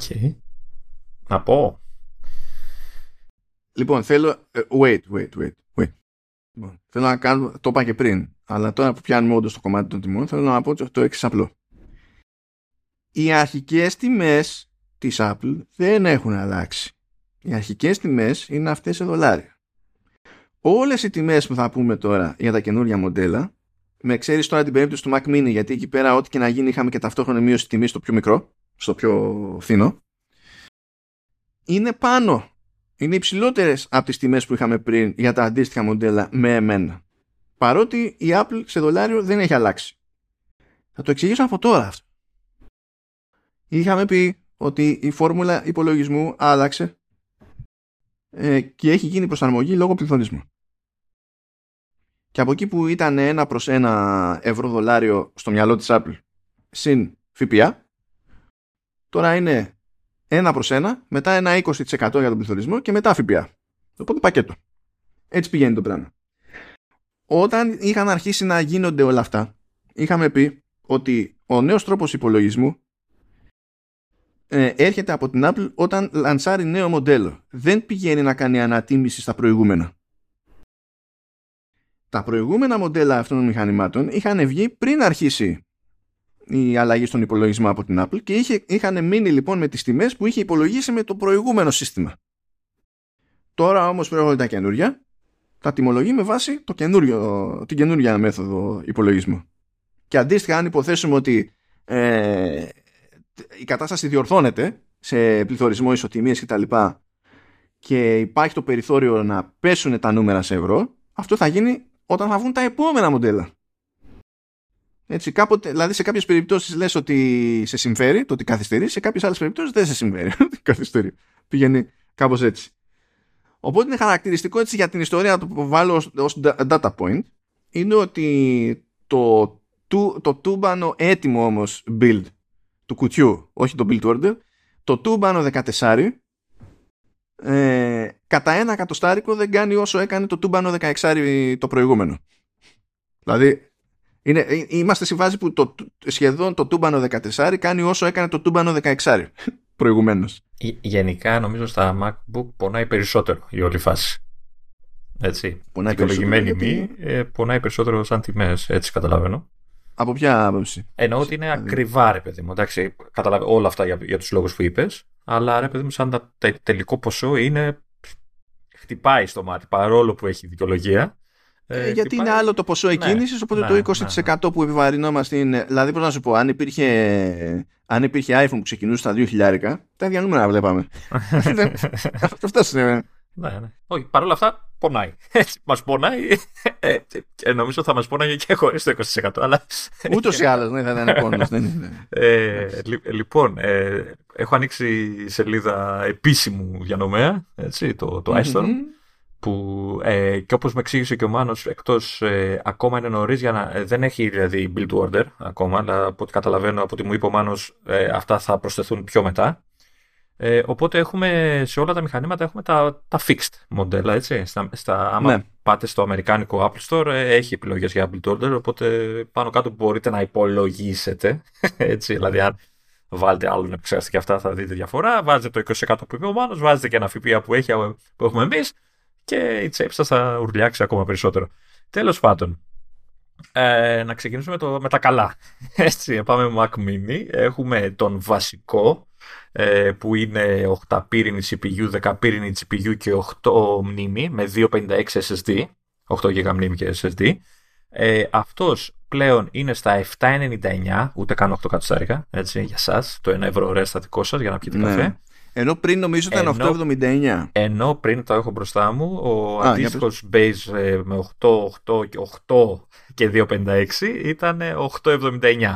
Έχουμε δηλαδή ένα 80 κάτω από το αντίστοιχο base model.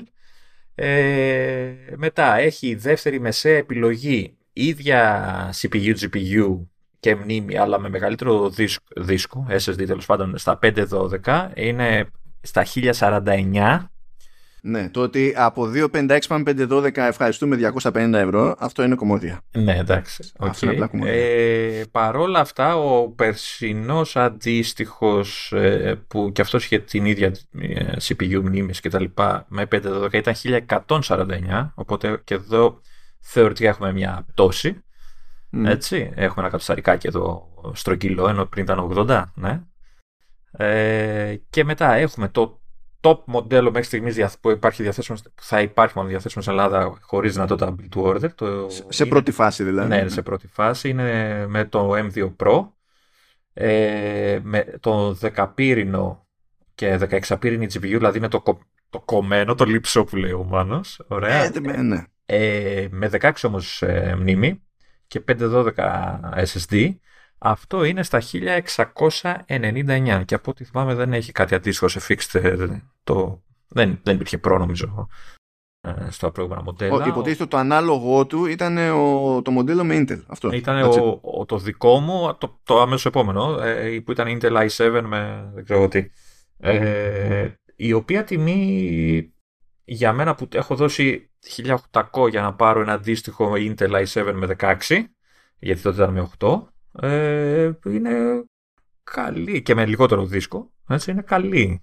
Έτσι, είναι καλή. Ε, θα μπορούσα, είναι το μηχάνημα που θα μπορούσα, αν σου είπα, να αντικαταστήσει το, το, το δικό μου μηχάνημα. Και εδώ αυτό το άλμα το πηγαίνω, το πηγαίνω 6,5 εκατοστάρικα παραπάνω ε, από το μεσαίο, δηλαδή από τα 1049 στα 1700. Ε, Προφανώς το άλμα είναι μεγάλο, αλλά τουλάχιστον βγάζει περισσότερο νόημα γιατί θα σου πει καλύτερη, καλύτερο chip Περισσότερες ε, και, και διπλάσια RAM. Και διπλάσια RAM. Και περισσότερες και περισσότερες θύρες. Θα πεις τέλος πάντων, το ξέρω ότι μου τα παίρνεις χοντρά, αλλά ναι. κάπως βγάζει νόημα Κά, αυτό σε σχέση ναι. με το 250 για άλλα 256. Ναι. Δηλαδή.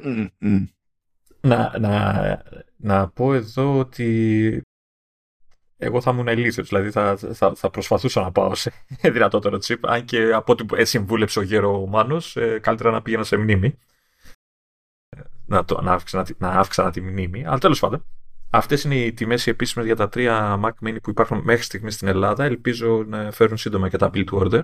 Τη δυνατότητα λέει για Build to Order. Ε, μην φανταστείς μετά το λανσάρισμα, γιατί τεχνικά το λανσάρισμα τουλάχιστον στην Αμερική είναι 24 του μήνα, θυμάμαι καλά. Ε, αφού γίνει το λανσάρισμα, ρε παιδί μου, και εδώ στα μέρη μας, μπορεί να χρειαστεί ξέρω εγώ μία εβδομάδα παραπάνω, ε, δύο εβδομάδες και μετά θα έχει build order. Έχω την περίεργα να δω αν θα έχουμε θέματα διαθεσιμότητας γιατί καλά τα λέμε, αλλά πας να πάρεις και δεν βρίσκεις τίποτα έτσι. Δηλαδή είναι πολύ ήταν, ήταν πολύ δύσκολο να βρεις. Τώρα δεν ξέρω αν έχει ισιώσει λίγο η κατάσταση. Ε, δεν ξέρω και εγώ τώρα στη φάση το, το πράγμα.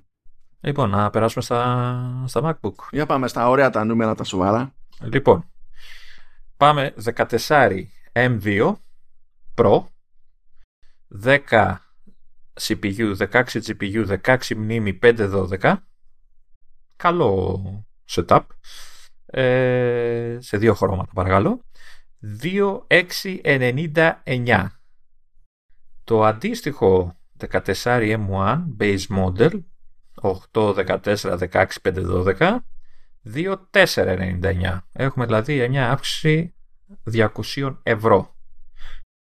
Ε, προφανώς είναι το 20% που λες ε, που Βασικά θέλω να, θέλω να σε ενημερώσω ότι παίζει να μας έχουν λυπηθεί λίγο εδώ στη τιμολόγηση όσο απίστευτο και να ακούγεται. Οκ. Γιατί πάω να δω λίγο εδώ πώς βγαίνει αυτό το νούμερο. Λοιπόν και πρέπει να έχουν κάνει και άλλη προσαρμογή στη φόρμουλα. Α, OK. Okay. Και το 20% να γίνει 10. Σώπα ρε, μας, μας αγαπήσανε. Γιατί, πρόσεξε, άμα βάλω, η αρχική τιμή σε δολάρια σε αυτό που το μοντέλο που είπες είναι 1999. Mm. Και άμα του βάλω 10% και ύστερα κοτσάρω ΦΠΑ, βγαίνει 2.726. OK. Okay. Άρα... Οπότε έχει αλλάξει Κάτι έχει πέσει, το ναι. ζύγι και έχει αλλάξει προς το καλύτερο, χωρίς να έχει γίνει. Καλά, αυτά δεν τα ανακοινώνει ποτέ η Apple παρά μόνο όταν κάνει αλλαγή στο App Store, βασικά. Mm, Όλα τα υπόλοιπα απλά σου λέει it is what it is. Λοιπόν, προχωράμε μετά σε πάλι M2 Pro chip, αλλά με ένα τέρα. Ε, αλλά, όχι, περίμενε. Είναι ένα τέρα ο δίσκος, αλλά έχουμε 12, 12 πυρήνες CPU, 19 GPU, δηλαδή είναι ο ενισχυμένος Pro. Ναι, είναι 16 full πάλι, 16 πάλι μνήμη και ένα τέρα είπαμε. Ε, αυτός πάει στα 3... 3,49. 3,349. Ε, mm. Οπότε μιλάμε για 300, 649 ευρώ περίπου ε, άλμα. Το οποίο ίσως είναι πιο λογικό επειδή βάζει το πιο δυνατό chip από αυτό που είδαμε πριν στα Mac Mini. Ε, από το ένα μοντέλο στο άλλο λες τώρα, έτσι, ναι, όχι ναι. σε σχέση με το περσινό. Ε, εντάξει, είναι... Και, ε... κοίτα, και το... Σου βάζει και ένα τερά SSD, εντάξει, okay, ναι. θα πει κάποιος τα λοιπά, αλλά αλλάζει, αλλάζει και το chip και δεν είναι φθηνά τώρα αυτά τα chip. Ναι. Έτσι κι αλλιώς. Και στην τελική κερδίζεις κατευθείαν. Δηλαδή αυτή η αλλαγή που κάνεις, αυτή η αλλαγή που κάνεις και μόνο, σου δίνει ε, υποσυνθήκη, ξέρω ανάλογα με το workflow, σου δίνει το 20 και το 30% παραπάνω που, σε σχέση με την εναλλακτική. Οπότε ε, χρεώνεται. για, για την ιστορία να πω ότι το αντίστοιχο μοντέλο με M1 που είχε 10, 16, 16 και ένα τέρα ε, ήταν στα 2.999. Έτσι, Έτσι, ήταν κάτω από 3 χιλιάρικα κατά 1 ευρώ. Οπότε η διαφορά είναι στα 350 ευρώ. 349. Όχι 50 γιατί είναι και το ευρώ. Ναι, είναι, και το, είναι και το ευρώ, είναι και το ευρώ το 299. Ωραία. Εδώ τώρα έχουμε άλλη μια επιλογή στα, στο 14, ενώ πέρσι δεν είχαμε, ε, που είναι με M2 Max. Okay, οπότε ανεβαίνουμε τελείως κατηγορία ε, ε, ε, τσιπακίου. Πάλι 12 πυρήνα CPU, 30 GPU, άρα όχι 38. Έχουν κάνει λάθος. Όχι, δεν είναι 30. Είναι για build order θα ζητήσει 38 στο 14. Α, οπότε δεν, είναι, δεν πάει επί 2 κατευθείαν, έτσι, από το 19-32. Ε, 30. Ναι, όχι, όπως και πριν είχε 24 και 32 σε, Α, okay, okay. σε Max. Άρα, σε εμένα Max ήταν έτσι. Θεωρητικά αυτός είναι ο, ο λειψός Max να υποθέσω, έτσι. Αυτός είναι ο λειψός Max. Αυτός είναι ο Max που είναι σχεδόν Max. Ναι. Ε, λοιπόν, 30 GPU, 32 όμως μνήμη και πάλι ένα τέρα SSD. Αυτός, ε, κυρίες και κύριοι, κάνει 4.099. Και μιλάμε πάντα για τα 14. OK. Okay. Ωραία. Περνάμε τώρα στα 16. Ωραία wallpaper έχουν φέρει. να πω mm. αυτά που διαφημίζω πολύ και νομίζω έχουν ήδη σκάσει τα links για να τα κατεβάσουμε. Λοιπόν, ε, M2 Pro 16 512 με 12 πύρινη CPU, 19 GPU, 16 μνήμη, 3349. Όσο έκανε δηλαδή το 14 το 1 τέρα. Ναι, και στην ουσία τι έχουν κάνει εκεί πέρα, είναι ίδια λεφτά και τι σου λέει; Άμα δώσεις αυτά τα λεφτά σε 14, παίρνεις χειρότερη GPU, αλλά, περισσότερο, αλλά διπλάσιο SSD. Ναι. Άμα τα δώσεις το 16 θα σου κόψουμε από SSD, αλλά θα σου έχουμε καλύτερη GPU. Είναι το κλασικό. Πρέπει να είναι πάντα τουλάχιστον δύο πράγματα στην ίδια τιμή ακριβώς από την Apple, παρεμφερείς σαν προϊόντα, ας πούμε, και να καθίσεις και να υποφέρεις. Ναι, ναι, να, να δεν ξέρει τι να πρωτοδιαλέξεις, ας πούμε. Εντάξει, βέβαια, εδώ το δίλημα είναι αν θέλεις μεγάλη οθόνη ή όχι. Έτσι, δηλαδή, αν χρειάζεσαι μεγάλη οθόνη ή γιατί είσαι τυφλός ή γιατί η δουλειά στο απαιτεί, ε, δεν νομίζω το, το δίλημα είναι πιο εύκολο. Όχι για την τσέπη, αλλά για σένα. Άμα το 14-16 δεν είναι τόσο συγκλονιστικό θέμα όμως για σένα. Ναι, αλλά υποτίθεται Ε, ότι εκεί στηρίζεται όμως η ουσιαστική τους διαφορά αυτή είναι, έτσι, η οθόνη. Ε, με το που θα θελήσεις όμως ε, καλύτερη GPU Ναι, εντάξει. θα πεις «Μμμ». γιατί θα κάνεις και την επόμενη τη σκέψη ότι SSD είναι μισό τέρα αντί για ένα αλλά μπορώ να κουμπώσω εξωτερικά κάτι θα γίνει Μμ. αλλά extra GPU Α, δηλαδή αυτό να σκεφτείς σαν φάση Όχι, γενικά ότι το δίλημα είναι δίλημα. Το θυμάμαι από την πρώτη, πρώτη φορά που το συζητάγαμε όταν ε, ψινόμουν ακόμα για λάπτοπ. Έτσι. Το θυμάμαι ακόμα το δίλημα. Το πόνο SSD ή μνήμη. SSD ή μνήμη. Ήταν πόνος και τότε, πριν από 800 χρόνια που πήρα το λάπτοπ. Λοιπόν, ε, για την Μάλλον ιστορία κάτσε, πάλι. Λέω, ή λέω παρόλα, συγγνώμη, λέω παρόλα. Όχι, λέω παρόλα. Κοίταζα λάθος, ε, το- λάθος σειρά. Όχι, στα ίδια λεφτά δεν έχουν διαφορά στη, στη GPU. Ψέματα. Έχουν ακριβώς το ίδιο chip, οπότε η μόνη, δια- η μόνη διαφορά είναι το SSD. Και διαόλια, ρε φίλε, διαόλια. Ε, ναι, η μόνη διαφορά είναι το SSD. Η μόνη διαφορά είναι το SSD. Ναι, είναι το Σε αυτό ένα το τέρα. price point. Ναι, ναι, ναι. Ε, λοιπόν, για την ιστορία το περσινό μοντέλο το base ε, 10, 16, 16, 5, 12 είχε 2,999 αγαπημένη τιμή από ό,τι βλέπω έτσι τα νούμερα είναι στάνταρ ε, λοιπόν προχωράω. Ε, το μεσαίο μοντέλο που είναι από ό,τι βλέπω είναι το ίδιο απλά με, διπλάσια, με διπλάσιο SSD ανεβαίνει στα 3,599 ούτε, ούτε καν 300 όχι παραπάνω. 350 350 πάνω. 3600 με 3, 350 Ε, ναι πω, πω, μα. Κοίτα, είναι αυτό που όταν μεγαλώνουν πάρα πολύ τα νούμερα, για κάτι τέτοιες διαφορές πάμε. ναι, ναι, ναι, ναι, ναι. Δε- δε- δε- δε- does not compute έτσι ε, και το αντίστοιχο με ένα τεραμπάιτ 10, 16, 16, τι- μέχρι 16, ναι, γίγα και τα λοιπά, ένα τεραμπάιτ ήταν στα 3.299. Δεν σας το κάνω 3.300 έτσι για να πάρετε το ευρώ πίσω. Ρέστα. Ε, λοιπόν, και έχουμε τρίτο μοντέλο M2 Που Max. εκεί είναι full fat, έτσι. Εκείνο που δεν έχει. Δηλαδή του κουτιού, άμα πας και πάρεις ό,τι ακριβότερο παίζει σε, σε 16 MacBook Pro, έχουν το, κα- το καλύτερο chip που μπορούν να σου δώσουν κατευθείαν. Οπότε, αν έχεις να κάνεις build to order σε κάτι, κάνεις για τα Perix, μνήμες, ξέρω εγώ, και SSD και τέτοια. Οπότε εδώ έχεις 12, 38, 32 μνήμη και 1 τέρα δίσκο. Είναι στα 4.599 και το αντίστοιχο με Max και 1 τεραμπάιτ και 32 GB, δηλαδή το ίδιο ουσιαστικά με άλλο- με το παλιό τσιπάκι ήταν στα 4.199. Οπότε εδώ έχουμε μια διαφορά, ένα 4 άλμα- εκατοστάρικα. 4 εκατοστάρικα. Είναι αυτό το 10% που λέμε, το 10 που, δεν είναι, Mm, που ευτυχώς mm, δεν είναι 20. Πω, πω, Φαντάσου. Μας, απίστευτο Ναι. ότι μας λυπηθήκαν. Πω, απίστευτο. πω, ναι.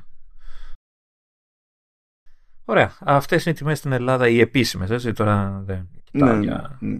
πάρει εισαγωγέ και τέτοια. Αλλά αυτές είναι οι επίσημες τιμές, εκεί θα κινηθούν.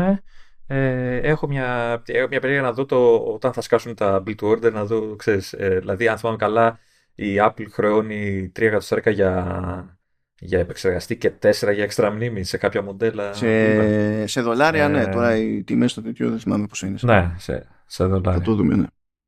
Ε, η αλήθεια πάντως είναι, παρά το σκάλαμα το δικό μου που θα προσπαθούσα και δεν θα το κατάφερα να, να πάρω κάτι πιο δυνατό, ε, ότι τα, τα, τα fixed μοντέλα είναι καλά. Έτσι. Ειδικά όσα έχουν 16 μνήμη. Ε, είναι ok. Δηλαδή δεν είναι του στυλ ότι θα, θα σκάσω αλλά θα χρειαστεί να βάλω μνήμη γιατί όλα έχουν 8. Έτσι. ναι. Α, μιλάμε τώρα για τα MacBook, έτσι. ναι, ναι. Και, και για τα, και για τα mini πιστεύω. Και τώρα για τα mini αυτό με το 8 Δηλαδή- GB RAM που είναι 2 στα 3 τα standard ε, builds, ας πούμε, είναι με 8, είναι, είναι, είναι ενοχλητικό πλέον. είναι, είναι απλά ενοχλητικό. Ναι, οκ, σαφώς, αλλά ε, το Pro, το base είναι super. Ναι. ναι. Έτσι είναι, είναι οκ και με αρκετά καλό SSD. Δηλαδή δεν είναι ένα τέρα, οκ, θα ήταν super, ακόμα πιο super, αλλά είναι αρκετός. Για πολλούς είναι αρκετός ο 512. Και με δεδομένο ότι μπορείς να συνδέσεις απάνω όσους θες. Ε, νομίζω ότι ε, σαν base models όλα είναι αξιόλογα. Τώρα οι τιμές εννοείται ότι είπαμε πονάνε. Πονάνε, πονάνε. Ναι, αυτά είναι ακριβά. Θα ήταν ακριβά, είναι ακριβά, θα παραμείνουν ακριβά. Δεν προσπαθούν καν να είναι κάτι άλλο εκτός από ακριβά. με, με, με, με, με ενοχλεί εισαγωγικά η λέξη το ότι απομακρύνεται πολύ το όνειρο για MacBook ε, Pro. Έτσι, δηλαδή είναι too much. Κοίτα, εκεί πέρα είπαμε, υπάρχει αυτό το ε, περίεργο κενό δηλαδή. από το ναι. Air στο Pro που μπορεί να καλυφθεί, αν καλυφθεί από ένα 15 Air.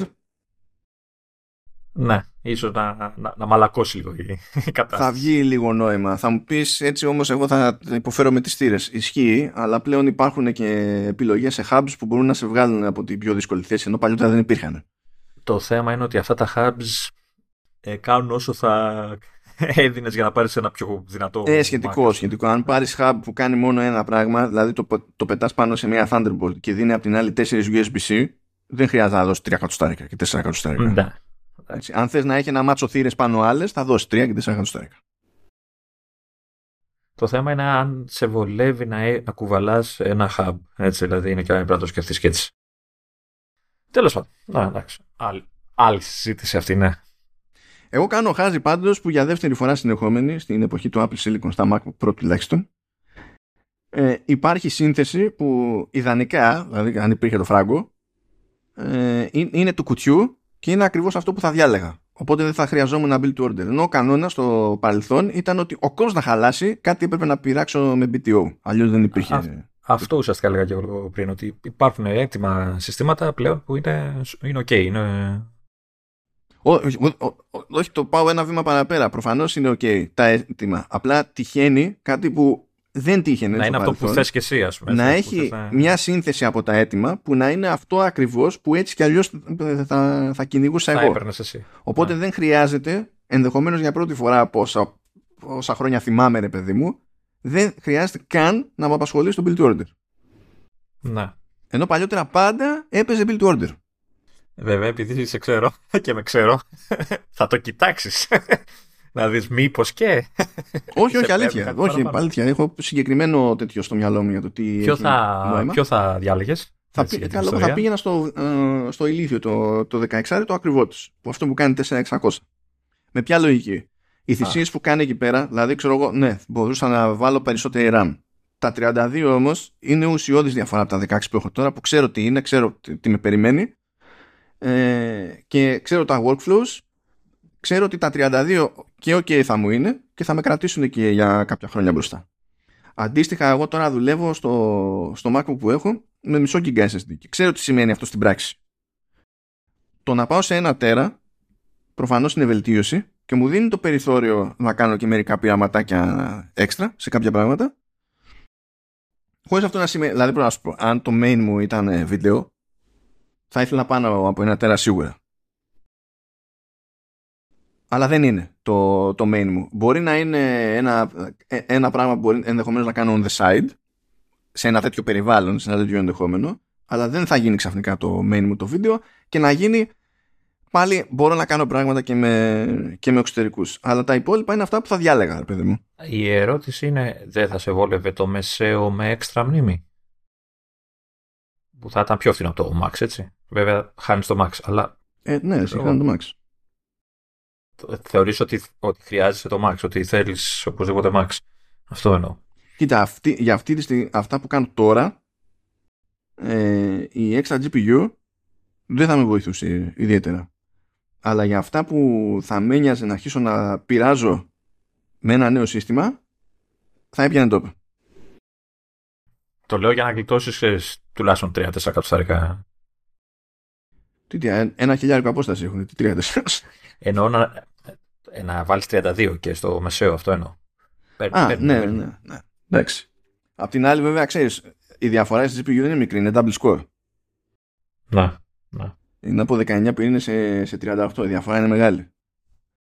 Εγώ νομίζω σίγουρα θα υπερκαλ... από τα MacBook ε, νομίζω με καλύπτουν όλα. Με, με βάση Καλά, εννοώ και τα μικρά, εννοώ όλα, το, το top εννοείται ότι καλύπτει. Ε, βάσει τη, τον workflow που κάνω τώρα, της δουλειάς που κάνω, ε, και ε, δουλεύω χρόνια με λιγότερο SSD και δεν έχω θέμα ουσιαστικό. Ε, η μνήμη είναι ok, δεν έχω θέμα αυτό. Τώρα η GPU, εντάξει, ωραία, θα ήταν ωραίο να έχω πιο δυνατή GPU, αλλά από αυτό που έχω τώρα, έτσι είναι. Άστα να πάνε. Ε, στο Mac Mini απ' την άλλη ε, θα πήγαινα στο top. Και από εκεί και πέρα θα πάλευα με τον εσωτερικό μου εαυτό για το αν θα έβαζα εκεί μνήμη ή θα πήγαινα στο πιο δυνατό επεξεργαστή. Ε, αλλά από MacBook, ε, κοιτάω τώρα τα 16 ίσως να με κάλυπτε και το 14 αλλά επειδή λόγω ηλικίας τυφλώνομαι πια, ε, το κοιτάω κατευθείαν τα 16 ε, έχω την εντύπωση ότι και για τους δυο μας έχει πλέον έτοιμες επιλογές ε, του μπάνου, ρε παιδί μου. Πολύ καλές. Χωρίς να χρειάζεται να πειράξεις κάτι. Ναι, ναι, που τυχαίνει να μας βολεύουν, ρε παιδί μου, όσοι έχουν. Mm. Σαν φάση. Χω, ας πούμε αυτά από άποψη καινούργιων Mac. Εκτός αν έχεις και κανένα καημό άλλον. Ε, καημό έχω να τα πάρω. Άλλο αυτό, άλλο αυτό. Λέμε τώρα στο πλαίσιο του επεισόδου. Όχι, δεν έχω κάποιον άλλο κάνει. Αναγκαστικά θα κόψουμε για άλλη μια φορά θέματα, θα έχουμε κάβα για το επόμενο, αλλά θα πιάσουμε τώρα, επιβάλλεται, θα πιάσουμε το, το HomePod. Δεν γίνεται αλλιώς. Ναι, γιατί βγήκε σήμερα αυτό. Γιατί ε, βγήκε σήμερα; Μπορώ να βρίσω τώρα ή μετά για το press release που σου, που σου λέγα και πριν. Λοιπόν, ε, δώ, δώσε, δώσε τώρα, δώσε τώρα. Τώρα να δώσω. Καλή μου, καλή μου Apple, έτσι αναφέρει στο press release. Ε, βασικά το, στην αρχή το διάβασα από site και λέω απλά βαρέθηκε το site ξέρεις, να, να αναλύσει. Και πάω στην Apple και έχει τα ίδια ε, χάλια. Ε, αναφέρει μπλα μπλα, σούπερ ήχος, αυτό, το ένα, το άλλο, μπράβο, πολύ ωραία, HomePod, ε, ωραία, γουστάρουμε, θέλουμε κτλ. Και λέει λοιπόν, κλείνει λοιπόν ότι το, η, η συσκευή, το, το ηχείο θα διατεθεί σε χίλιοι χώρες, δεν το έχω μπροστά μου, κάτσε να το πατήσω, που είναι, ε, στις τάδε τάδε τάδε χώρες και σε ακόμα 11. Ρε Apple, ποιες είναι οι 11. Βαριέσαι να γράψεις μια λίστα με 11 λέξεις; Πες μας να μην ψάχνουμε να ξέρουμε και εμείς θα έρθει στην Ελλάδα ή θα έρθει κάπου τέλος πάντων. Δηλαδή κάνεις ένα ολόκληρο press release και το αφήνεις στη μέση. Δηλαδή ε, παράτα μας. δηλαδή, ε, έβλεπα, ε, αυτό μου θυμίζει κάτι που έτυχε χτες. Που δεν σημαίνει πρώτη φορά, απλά το το χτεσινό είναι το πιο φρέσκο. Έβλεπα μια σειρά που είναι να καλύψουμε στο showrunners. Δεν, δεν σας λέω τι είναι, τα φλακ. και μιλάνε, είναι αγγλόφωνη η σειρά, έτσι. Μιλάνε. Κάποια στιγμή μιλάνε μια άλλη γλώσσα. Μια άλλη γλώσσα. Δεν θέλει να είναι ιδιοφία για να καταλάβεις τι είναι, δεδομένων των συνθήκων και των χαρακτήρων κτλ. Είναι Ινδικά. Και σκάρει υπότιτλο από κάτω. Ε, speaking other language. Γιατί ως γνωστόν υπάρχει, υπάρχουν τα αγγλικά και οι άλλες γλώσσες. Υπάρχουν και οι άλλες γλώσσες. Ποιες είναι οι άλλες γλώσσες, Είναι άλλες. Είναι άλλες από αγγλικά, άρα είναι άλλες. Δηλαδή είναι, είναι, είναι απλά πράγματα. Γιατί άμα γράψουμε στον υπότιτλο μιλάει ενδικά, είναι μεγάλη πίκρα. Δεν μπορούμε. Είναι... Όχι, πραγματικά μου χτύπησε κατευθείαν αυτό το πράγμα. Δηλαδή τόσο δεν τους νοιάζει. Δηλαδή αναφέρει, να τις έχω μπροστά μου να τις πω, Αυστραλία, Καναδά, Κίνα, Γαλλία, Γερμανία, Ιταλία, Ιαπωνία, Ισπανία, Αγγλία και ΙΠΑ. Okay, δηλαδή όλες οι βασικές χώρες που μας ενδιαφέρει έτσι, για, για τα πάντα και 11 ακόμα χώρες. Ποιες ρε Apple, πες μας να ξέρουμε, να περιμένουμε ή όχι. Και δεν νομίζω θα, θα το πει ποτέ. Θα το μάθουμε από, ε, από κάποιον.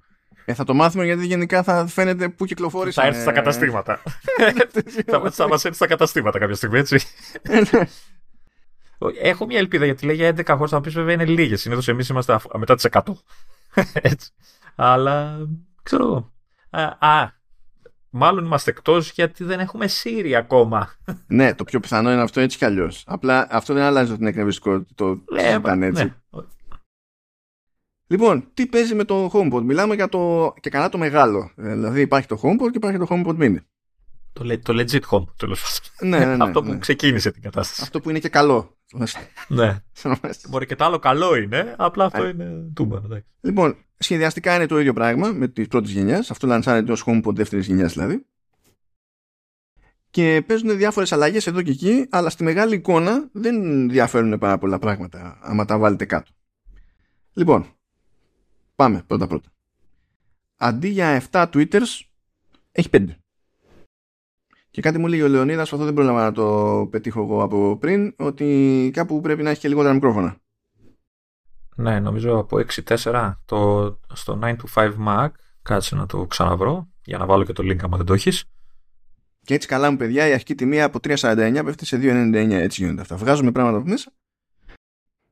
Όπως μου λέει, είναι και πιο ελαφρύ. Ε, φυσικά είναι πιο ελαφρύ.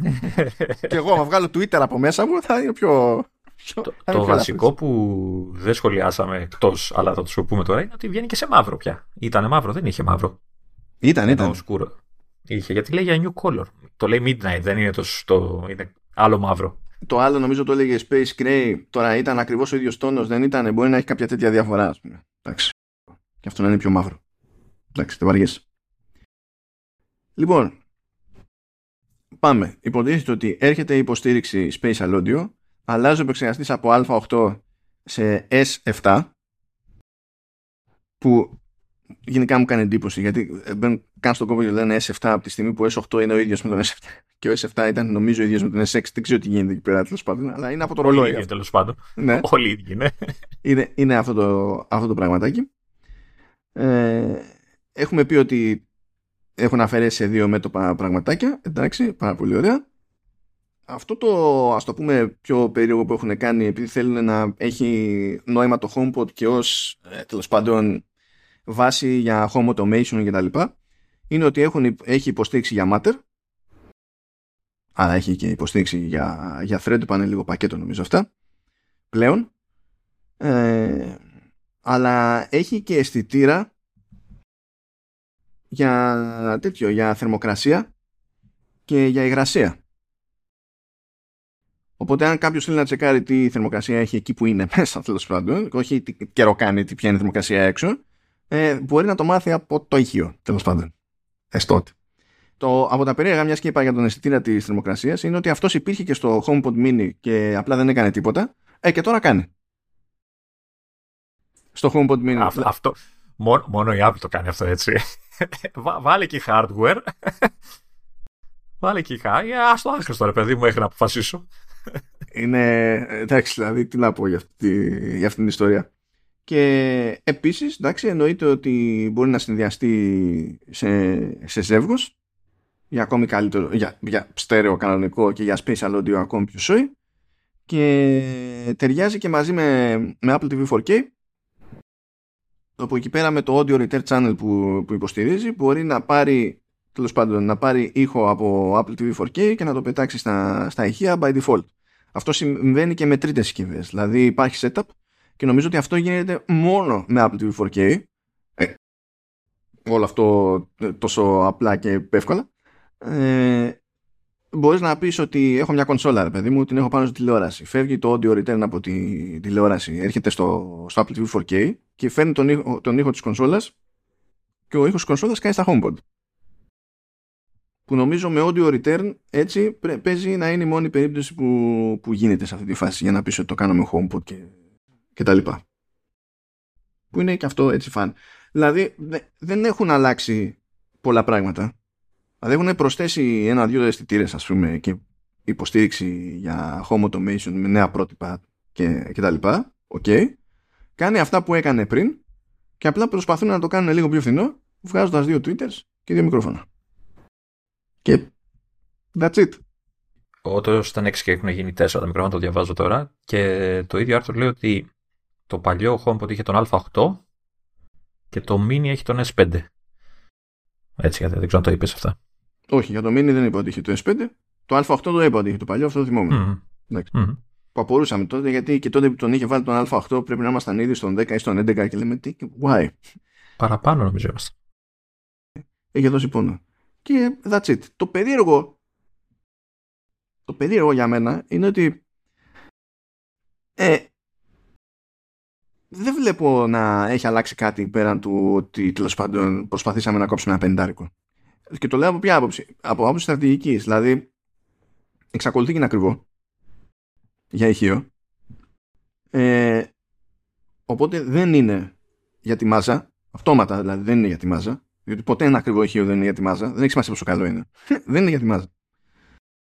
Ε, και τα πράγματα που ήταν ας πούμε οι αδυναμίες του πριν εξακολουθούν να είναι οι αδυναμίες του και τώρα.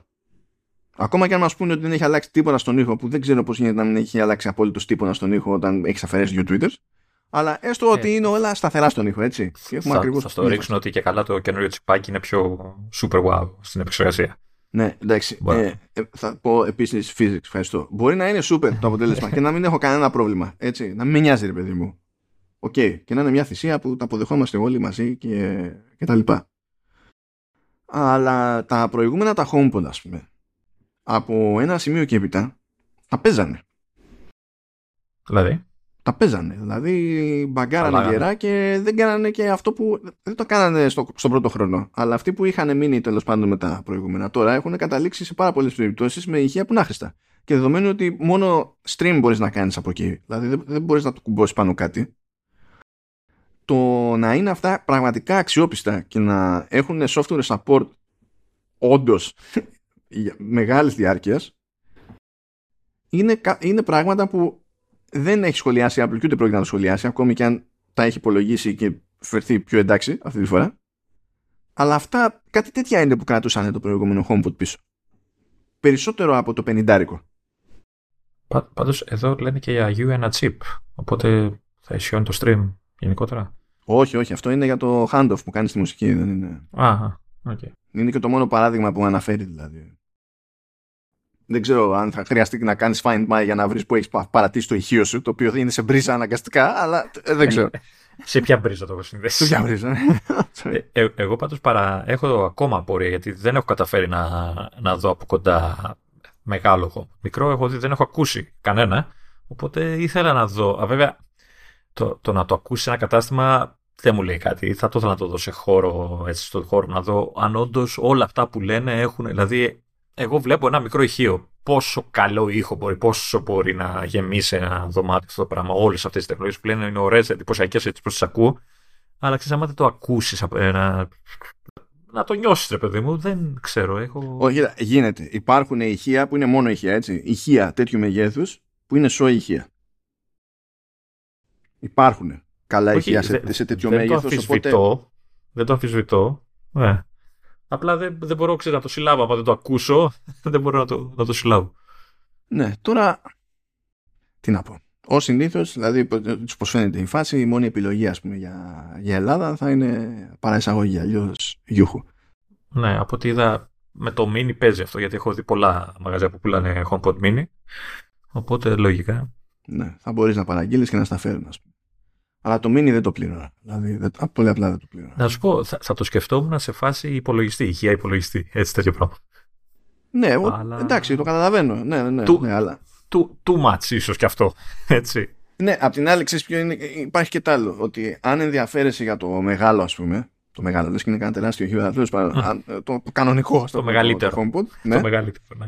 και την κάνεις την επένδυση, μετά θα πεις να πάρω και έξτρα ζεύγος απλά για, το, για τον υπολογιστή. Ναι. Κάπως θα έλεγε, Κοίτα. θα χρησιμοποιήσω αυτά, δεν βαριέσαι.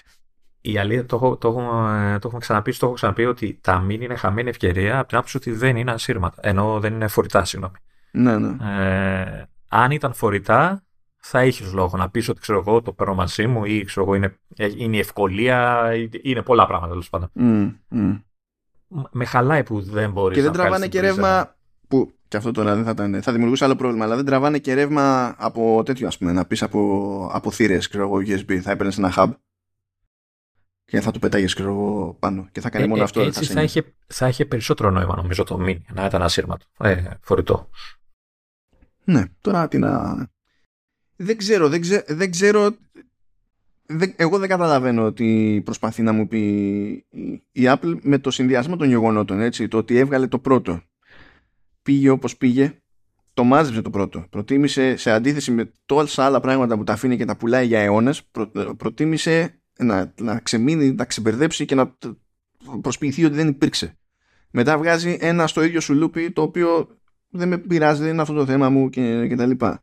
Κόβει δύο πραγματάκια εκεί για να ρίξει λίγο το κόστος, ok, αλλά δεν βλέπω την Apple να λέει κάτι που έστω να υπονοεί ότι έχει ασχοληθεί με τις πιο ας το πούμε αόρατες αδυναμίες του, του HomePod διότι ήταν αλλιώς όταν πρωτοέβγαινε το HomePod δεν είχε κάποιος προηγούμενο έτσι τώρα υπάρχει προηγούμενο όμως δεν έχεις μόνο να πεις ότι είναι καλό ηχείο και έχει, ε, ε, υπάρχουν σενάρια χρήσης έχεις να πείσεις ότι θα κρατήσει το πράγμα ε, και δεν θα το ξεχάσουμε πάλι μετά από ξέρω, ένα χρόνο. Αυτό, αυτό, αυτό με προβληματίζει εμένα λίγο. Αλλιώς δεν έχω αμφιβολία για το αν θα είναι καλός ο ήχος, διότι γενικά η Apple προσέχει τα του ήχου στο μέτρο του δυνατού και του χώρου που έχει σε κάθε συσκευή σε, σε όλα τα συστήματα. Πολύ περισσότερο από άλλους. Και ως προς αυτό είμαι γενικότερα ευχαριστημένος δηλαδή. Ε, εμένα με, μου δημιουργεί απορία το γιατί δεν αφήνει να γίνει υπέρ με παλιότερο, μηχαν, ε, παλιότερο ηχείο. Γιατί, δηλαδή να, πάρεις, να έχεις ένα παλιό και να κοτσάρεις και ένα δεύτερο, ξέρω εγώ, νούμερο 2. Νομίζω είναι θέμα software. Είναι θέμα, άμα είναι software, άρα είναι επιλογή δική της να τα, μην τα κάνει υπέρ. άμα είναι hardware, δεν ξέρω αν υπάρχει κάποια δυναμία στο hardware. Δεν μιλάει μεταξύ τους δηλαδή. Όχι, δεν νομίζω ότι είναι hardware. Βασικά, άμα δεις, άμα δεις τι... Νομίζω το λέει στο τελείως, στο τελείωμα του δελτίου τύπου. Κάτσε να δω. Κάτσε να δω λίγο εδώ. Τι χρειάζεται. Ναι, ναι, ναι, Σου λέει, ας πούμε, ότι έχει βάλει υποστήριξη ε, για iOS 16.3 και πέρα. Και πέρα.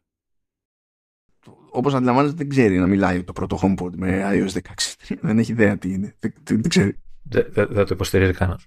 Δεν, δεν, δεν. Και υποτίθεται ότι από τότε μέχρι σήμερα έχει αλλάξει και το λειτουργικό που τρέχει εκεί πέρα. Mm. Το πρώτο το HomePod δηλαδή είχε μια παραλλαγή... iOS ή tvOS είναι; Α, iOS. Νομίζω ξεκίνησε iOS, μετά το πειράξανε να είναι tvOS το περίπου κτλ. Αλλά τώρα δεν είναι ούτε αυτό. Τώρα είναι με μια παραλλαγή του WatchOS τέλος πάντων. Και καλά. Άντε βγάλα άκρη. Πραγματικά άντε βγάλα άκρη. Είναι, είναι, είναι, είναι περίεργο. Αλλά τέλος πάντων, υπό νορμάλ συνθήκες θα τα έδινα. Θα τα έδινα γιατί τώρα στη δική μου την περίπτωση. Για στερεό. Για δύο. Ναι, θα τα έδινα. Θα τα έδινα, ναι. Θα πήγαινε ο Κουκοσαϊδόνη. Αλλά στη δική μου την περίπτωση συγκεκριμένα που λόγω ματιών είναι, απλά δεν υπάρχει τρόπος να φτιάξω το, το κατάλληλο setup έτσι όπως θα το ήθελα για πολυκάναλο, Dolby Atmos κτλ. Δηλαδή ή θα άκουγα, ή θα, αν το φτιάξω όπως πρέπει ή θα ακούω καλά ή θα βλέπω καλά. Το οποίο είναι ένα θέμα. Γενικά. Οπότε μια τέτοια λύση εμένα με βολεύει. Και επειδή μπορείς να κάνεις κανονικό διαχωρισμό όταν βάλεις αποστάσεις που θέλεις και τα λοιπά σε αυτή την, την ιστορία, δεν μπλέξει με τις ιδέε του, του, του concept, τη, τη χόμπα να είναι ένα ματσούκι εκεί πέρα μέσα στη μέση. Ε, και κάνει τσαπινιέ και με special audio και τα λοιπά, κάτι θα κέρδιζα. Στην ουσία, μέσα στο μυαλό μου, αγοράζοντας δύο τέτοια, αγοράζω δύο ηχεία, αλλά αγοράζω και ενίσχυση. Που έτσι κι αλλιώς θα έπρεπε να αγοράσω ένα ενισχυτή. Ό,τι και να στείλω. Θα έπρεπε να αγοράσω ένα ενισχυτή. Θα μου πεις αγοράζεις δύο ενισχυτέ εδώ πέρα, έχει το καθένα το δικό του. Ναι, ναι, ναι. Απλά θέλω να πω ότι σαν συνολικό έξοδο στην τσέπη μου, αν πήγαινα να κάνω στήσιμο άλλο, έτσι κι αλλιώς ο ενισχυτής μάλλον θα μου πήγαινε τα ίδια και παραπάνω. Με τη βλακία που με δέρνει. Έτσι. Απλά. Ναι. Και ακόμη περισσότερο δε, με, με δεδομένο ότι θα έπρεπε να διαλέξω και ένα ενισχυτή που να έχει τις προδιαγραφές που θέλω σε HDMI για το switching και με τις κονσόλε όλες πάνω κτλ. Ενώ αυτό το setup είναι τελείως άλλο σε αυτή την περίπτωση, ας πούμε. Πάντως πρέπει να είσαι ο μοναδικός άνθρωπος στον κόσμο που στην ε, σκέψη σου για μια συσκευή ήχου ε, πρώτο ρόλο παίζουν τα μάτια. Ε, τι να κάνω, είναι, τι, τι να κάνω, είναι, είναι, είναι δηλαδή. πίκρα. Είναι, πίκρα. Ναι. Okay. είναι αυτό που είναι, γι' αυτό λέω ειδικά στη δική μου την περίπτωση. Γιατί σε άλλες περιπτώσεις που μπορείς να φτιάξεις σύστημα, καλά πρέπει να δώσεις λεφτά, πάλι δεν είναι, πρέπει να, μπορείς να φτιάξεις σύστημα της προκόπας και να βλέπεις όπως πρέπει να βλέπεις για να ακούς και όπως πρέπει να ακούς, τότε ναι, το debate είναι άλλο, το καταλαβαίνω αυτό. Έτσι, δηλαδή, ε, υπό normal συνθήκες, ε, τα HomePods είναι πιο ok για εκείνους που θα βάλουν σε προτεραιότητα τη μουσική. Όχι ότι δεν μπορούν να κάνουν τίποτα με spatial audio για κτλ. Γίνεται, γίνεται. Αλλά ξεκάθαρα δεν θα είναι ποτέ το υπερβέλτιστο, ρε παιδί μου. Αλλά για μένα τυχαίνει όλο αυτό να είναι το βέλτιστο, διότι όλα τα υπόλοιπα είναι non-starters για τα δεδομένα που παίζουν. Τέλος πάντων, ναι. Αυτά. Ε, ε, περίμενα, όχι, γιατί αυτά. Σου έχω κι άλλο πράγμα να πούμε. Τι μου έχει. Για, γιατί ξέρω ότι μετά την εγγραφή θα βαρεθείς, δεν θα έχεις τι να κάνεις. Ναι. Οπότε τράβα κάνει και ένα update γιατί βγήκαν τα άρση. Α, ωραία. Το είδα στο iPad έχει βγει ήδη το Public RC, οπότε θεωρητικά την άλλη εβδομάδα έχουμε τη, το επίσημο Public Release ε, του 16.3. για όλους. Ναι, βασικά σίγουρα την άλλη εβδομάδα έχετε το, το 16 αυτό το διευκρίνησε η Apple έτσι κι αλλιώς. ε, okay. Αλλά βλέπω, πώς να σου πω, και WatchOS και tvOS και... Ε, άρα όλα, όλα. Χαμούλες. Όλα και Mac λογικά. Ναι, το οποίο δεν έχει από ό,τι ξέρω κάτι πολύ σημαντικό. Συγγνώμη, ένα πράγμα ξεχάσαμε από τις δυνατότητες του HomePod.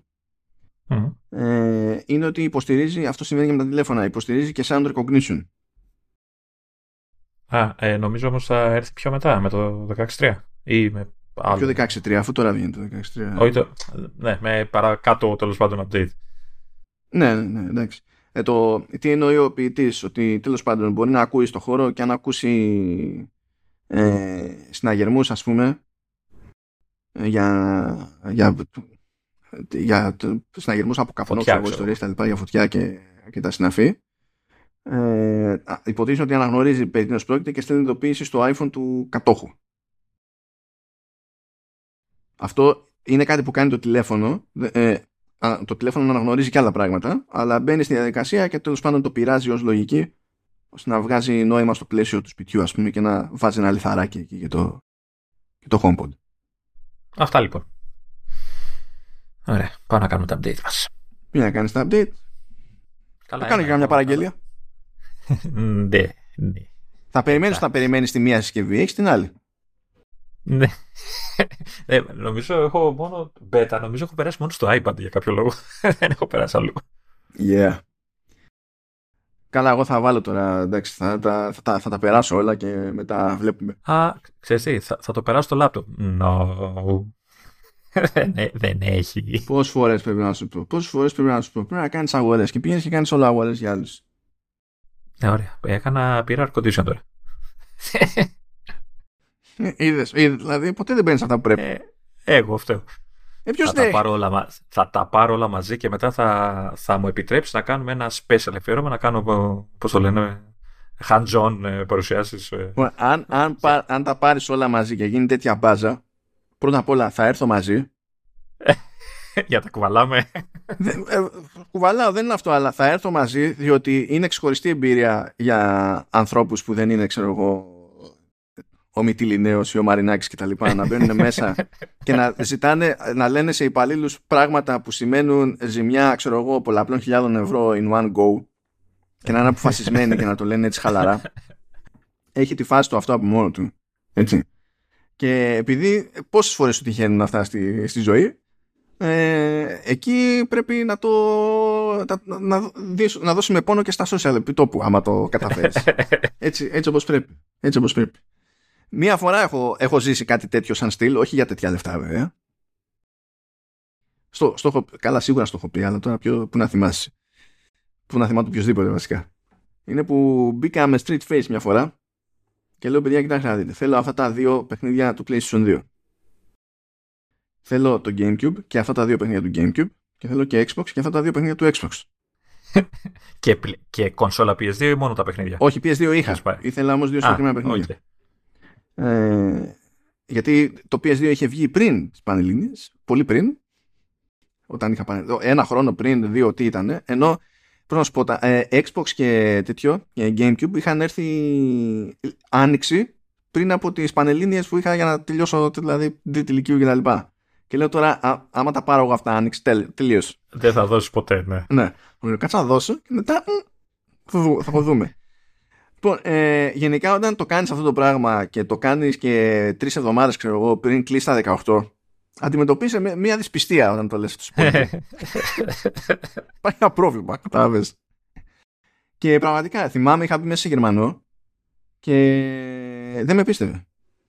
Και επειδή έπαιξε ένα awkward silence γυρνάει, αλήθεια μου λέει, σοβαρά. ναι, ναι, δεν, δεν κάνω πλάκα και ήθελα το Gamecube σε, σε, στο, στο MOV. Και μου λέει: Έχω μόνο σε μαύρο. Του, του λέω τα φλακ και φεύγω.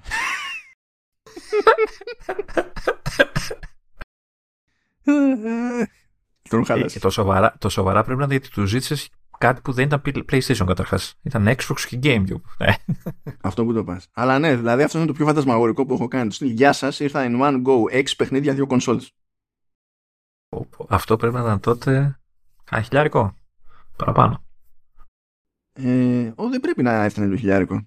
Α, μ, μ, αλλά, μ, οριακά μπορεί. Γιατί τότε, πώς να σου Ναι. πω, τότε τα full price κάνανε 60. 60, ναι. Κάνανε ήδη 60 τότε, από όσο θυμάμαι. Ε, και το, το Xbox το πρώτο έκανε, ξέρω εγώ, 3 εκατοστάρια κάτι ήταν και κάπου εκεί πέρα πρέπει να ήταν και το, και το Gamecube. Δηλαδή, μ, μ, παίζει, παίζει. Κάπου εκεί, κο- δηλαδή, ή Κοντά λι- ήταν. ναι. λίγο θα είναι, λίγο πάνω, λίγο κάτω, κάπου εκεί γύρω θα ήταν. Τέλος πάντων. Ναι. Πάντως για να γυρίσουμε στο όνειρο που είπες πριν, ε, θα το ζήσεις, δεν νομίζω με μένα όμως. Ποτέ. Ε, αυτά αγαπητοί. Θα σας αφήνουμε να τα χωνέψετε όλα αυτά. Να το χωνέψουμε και εμείς βασικά.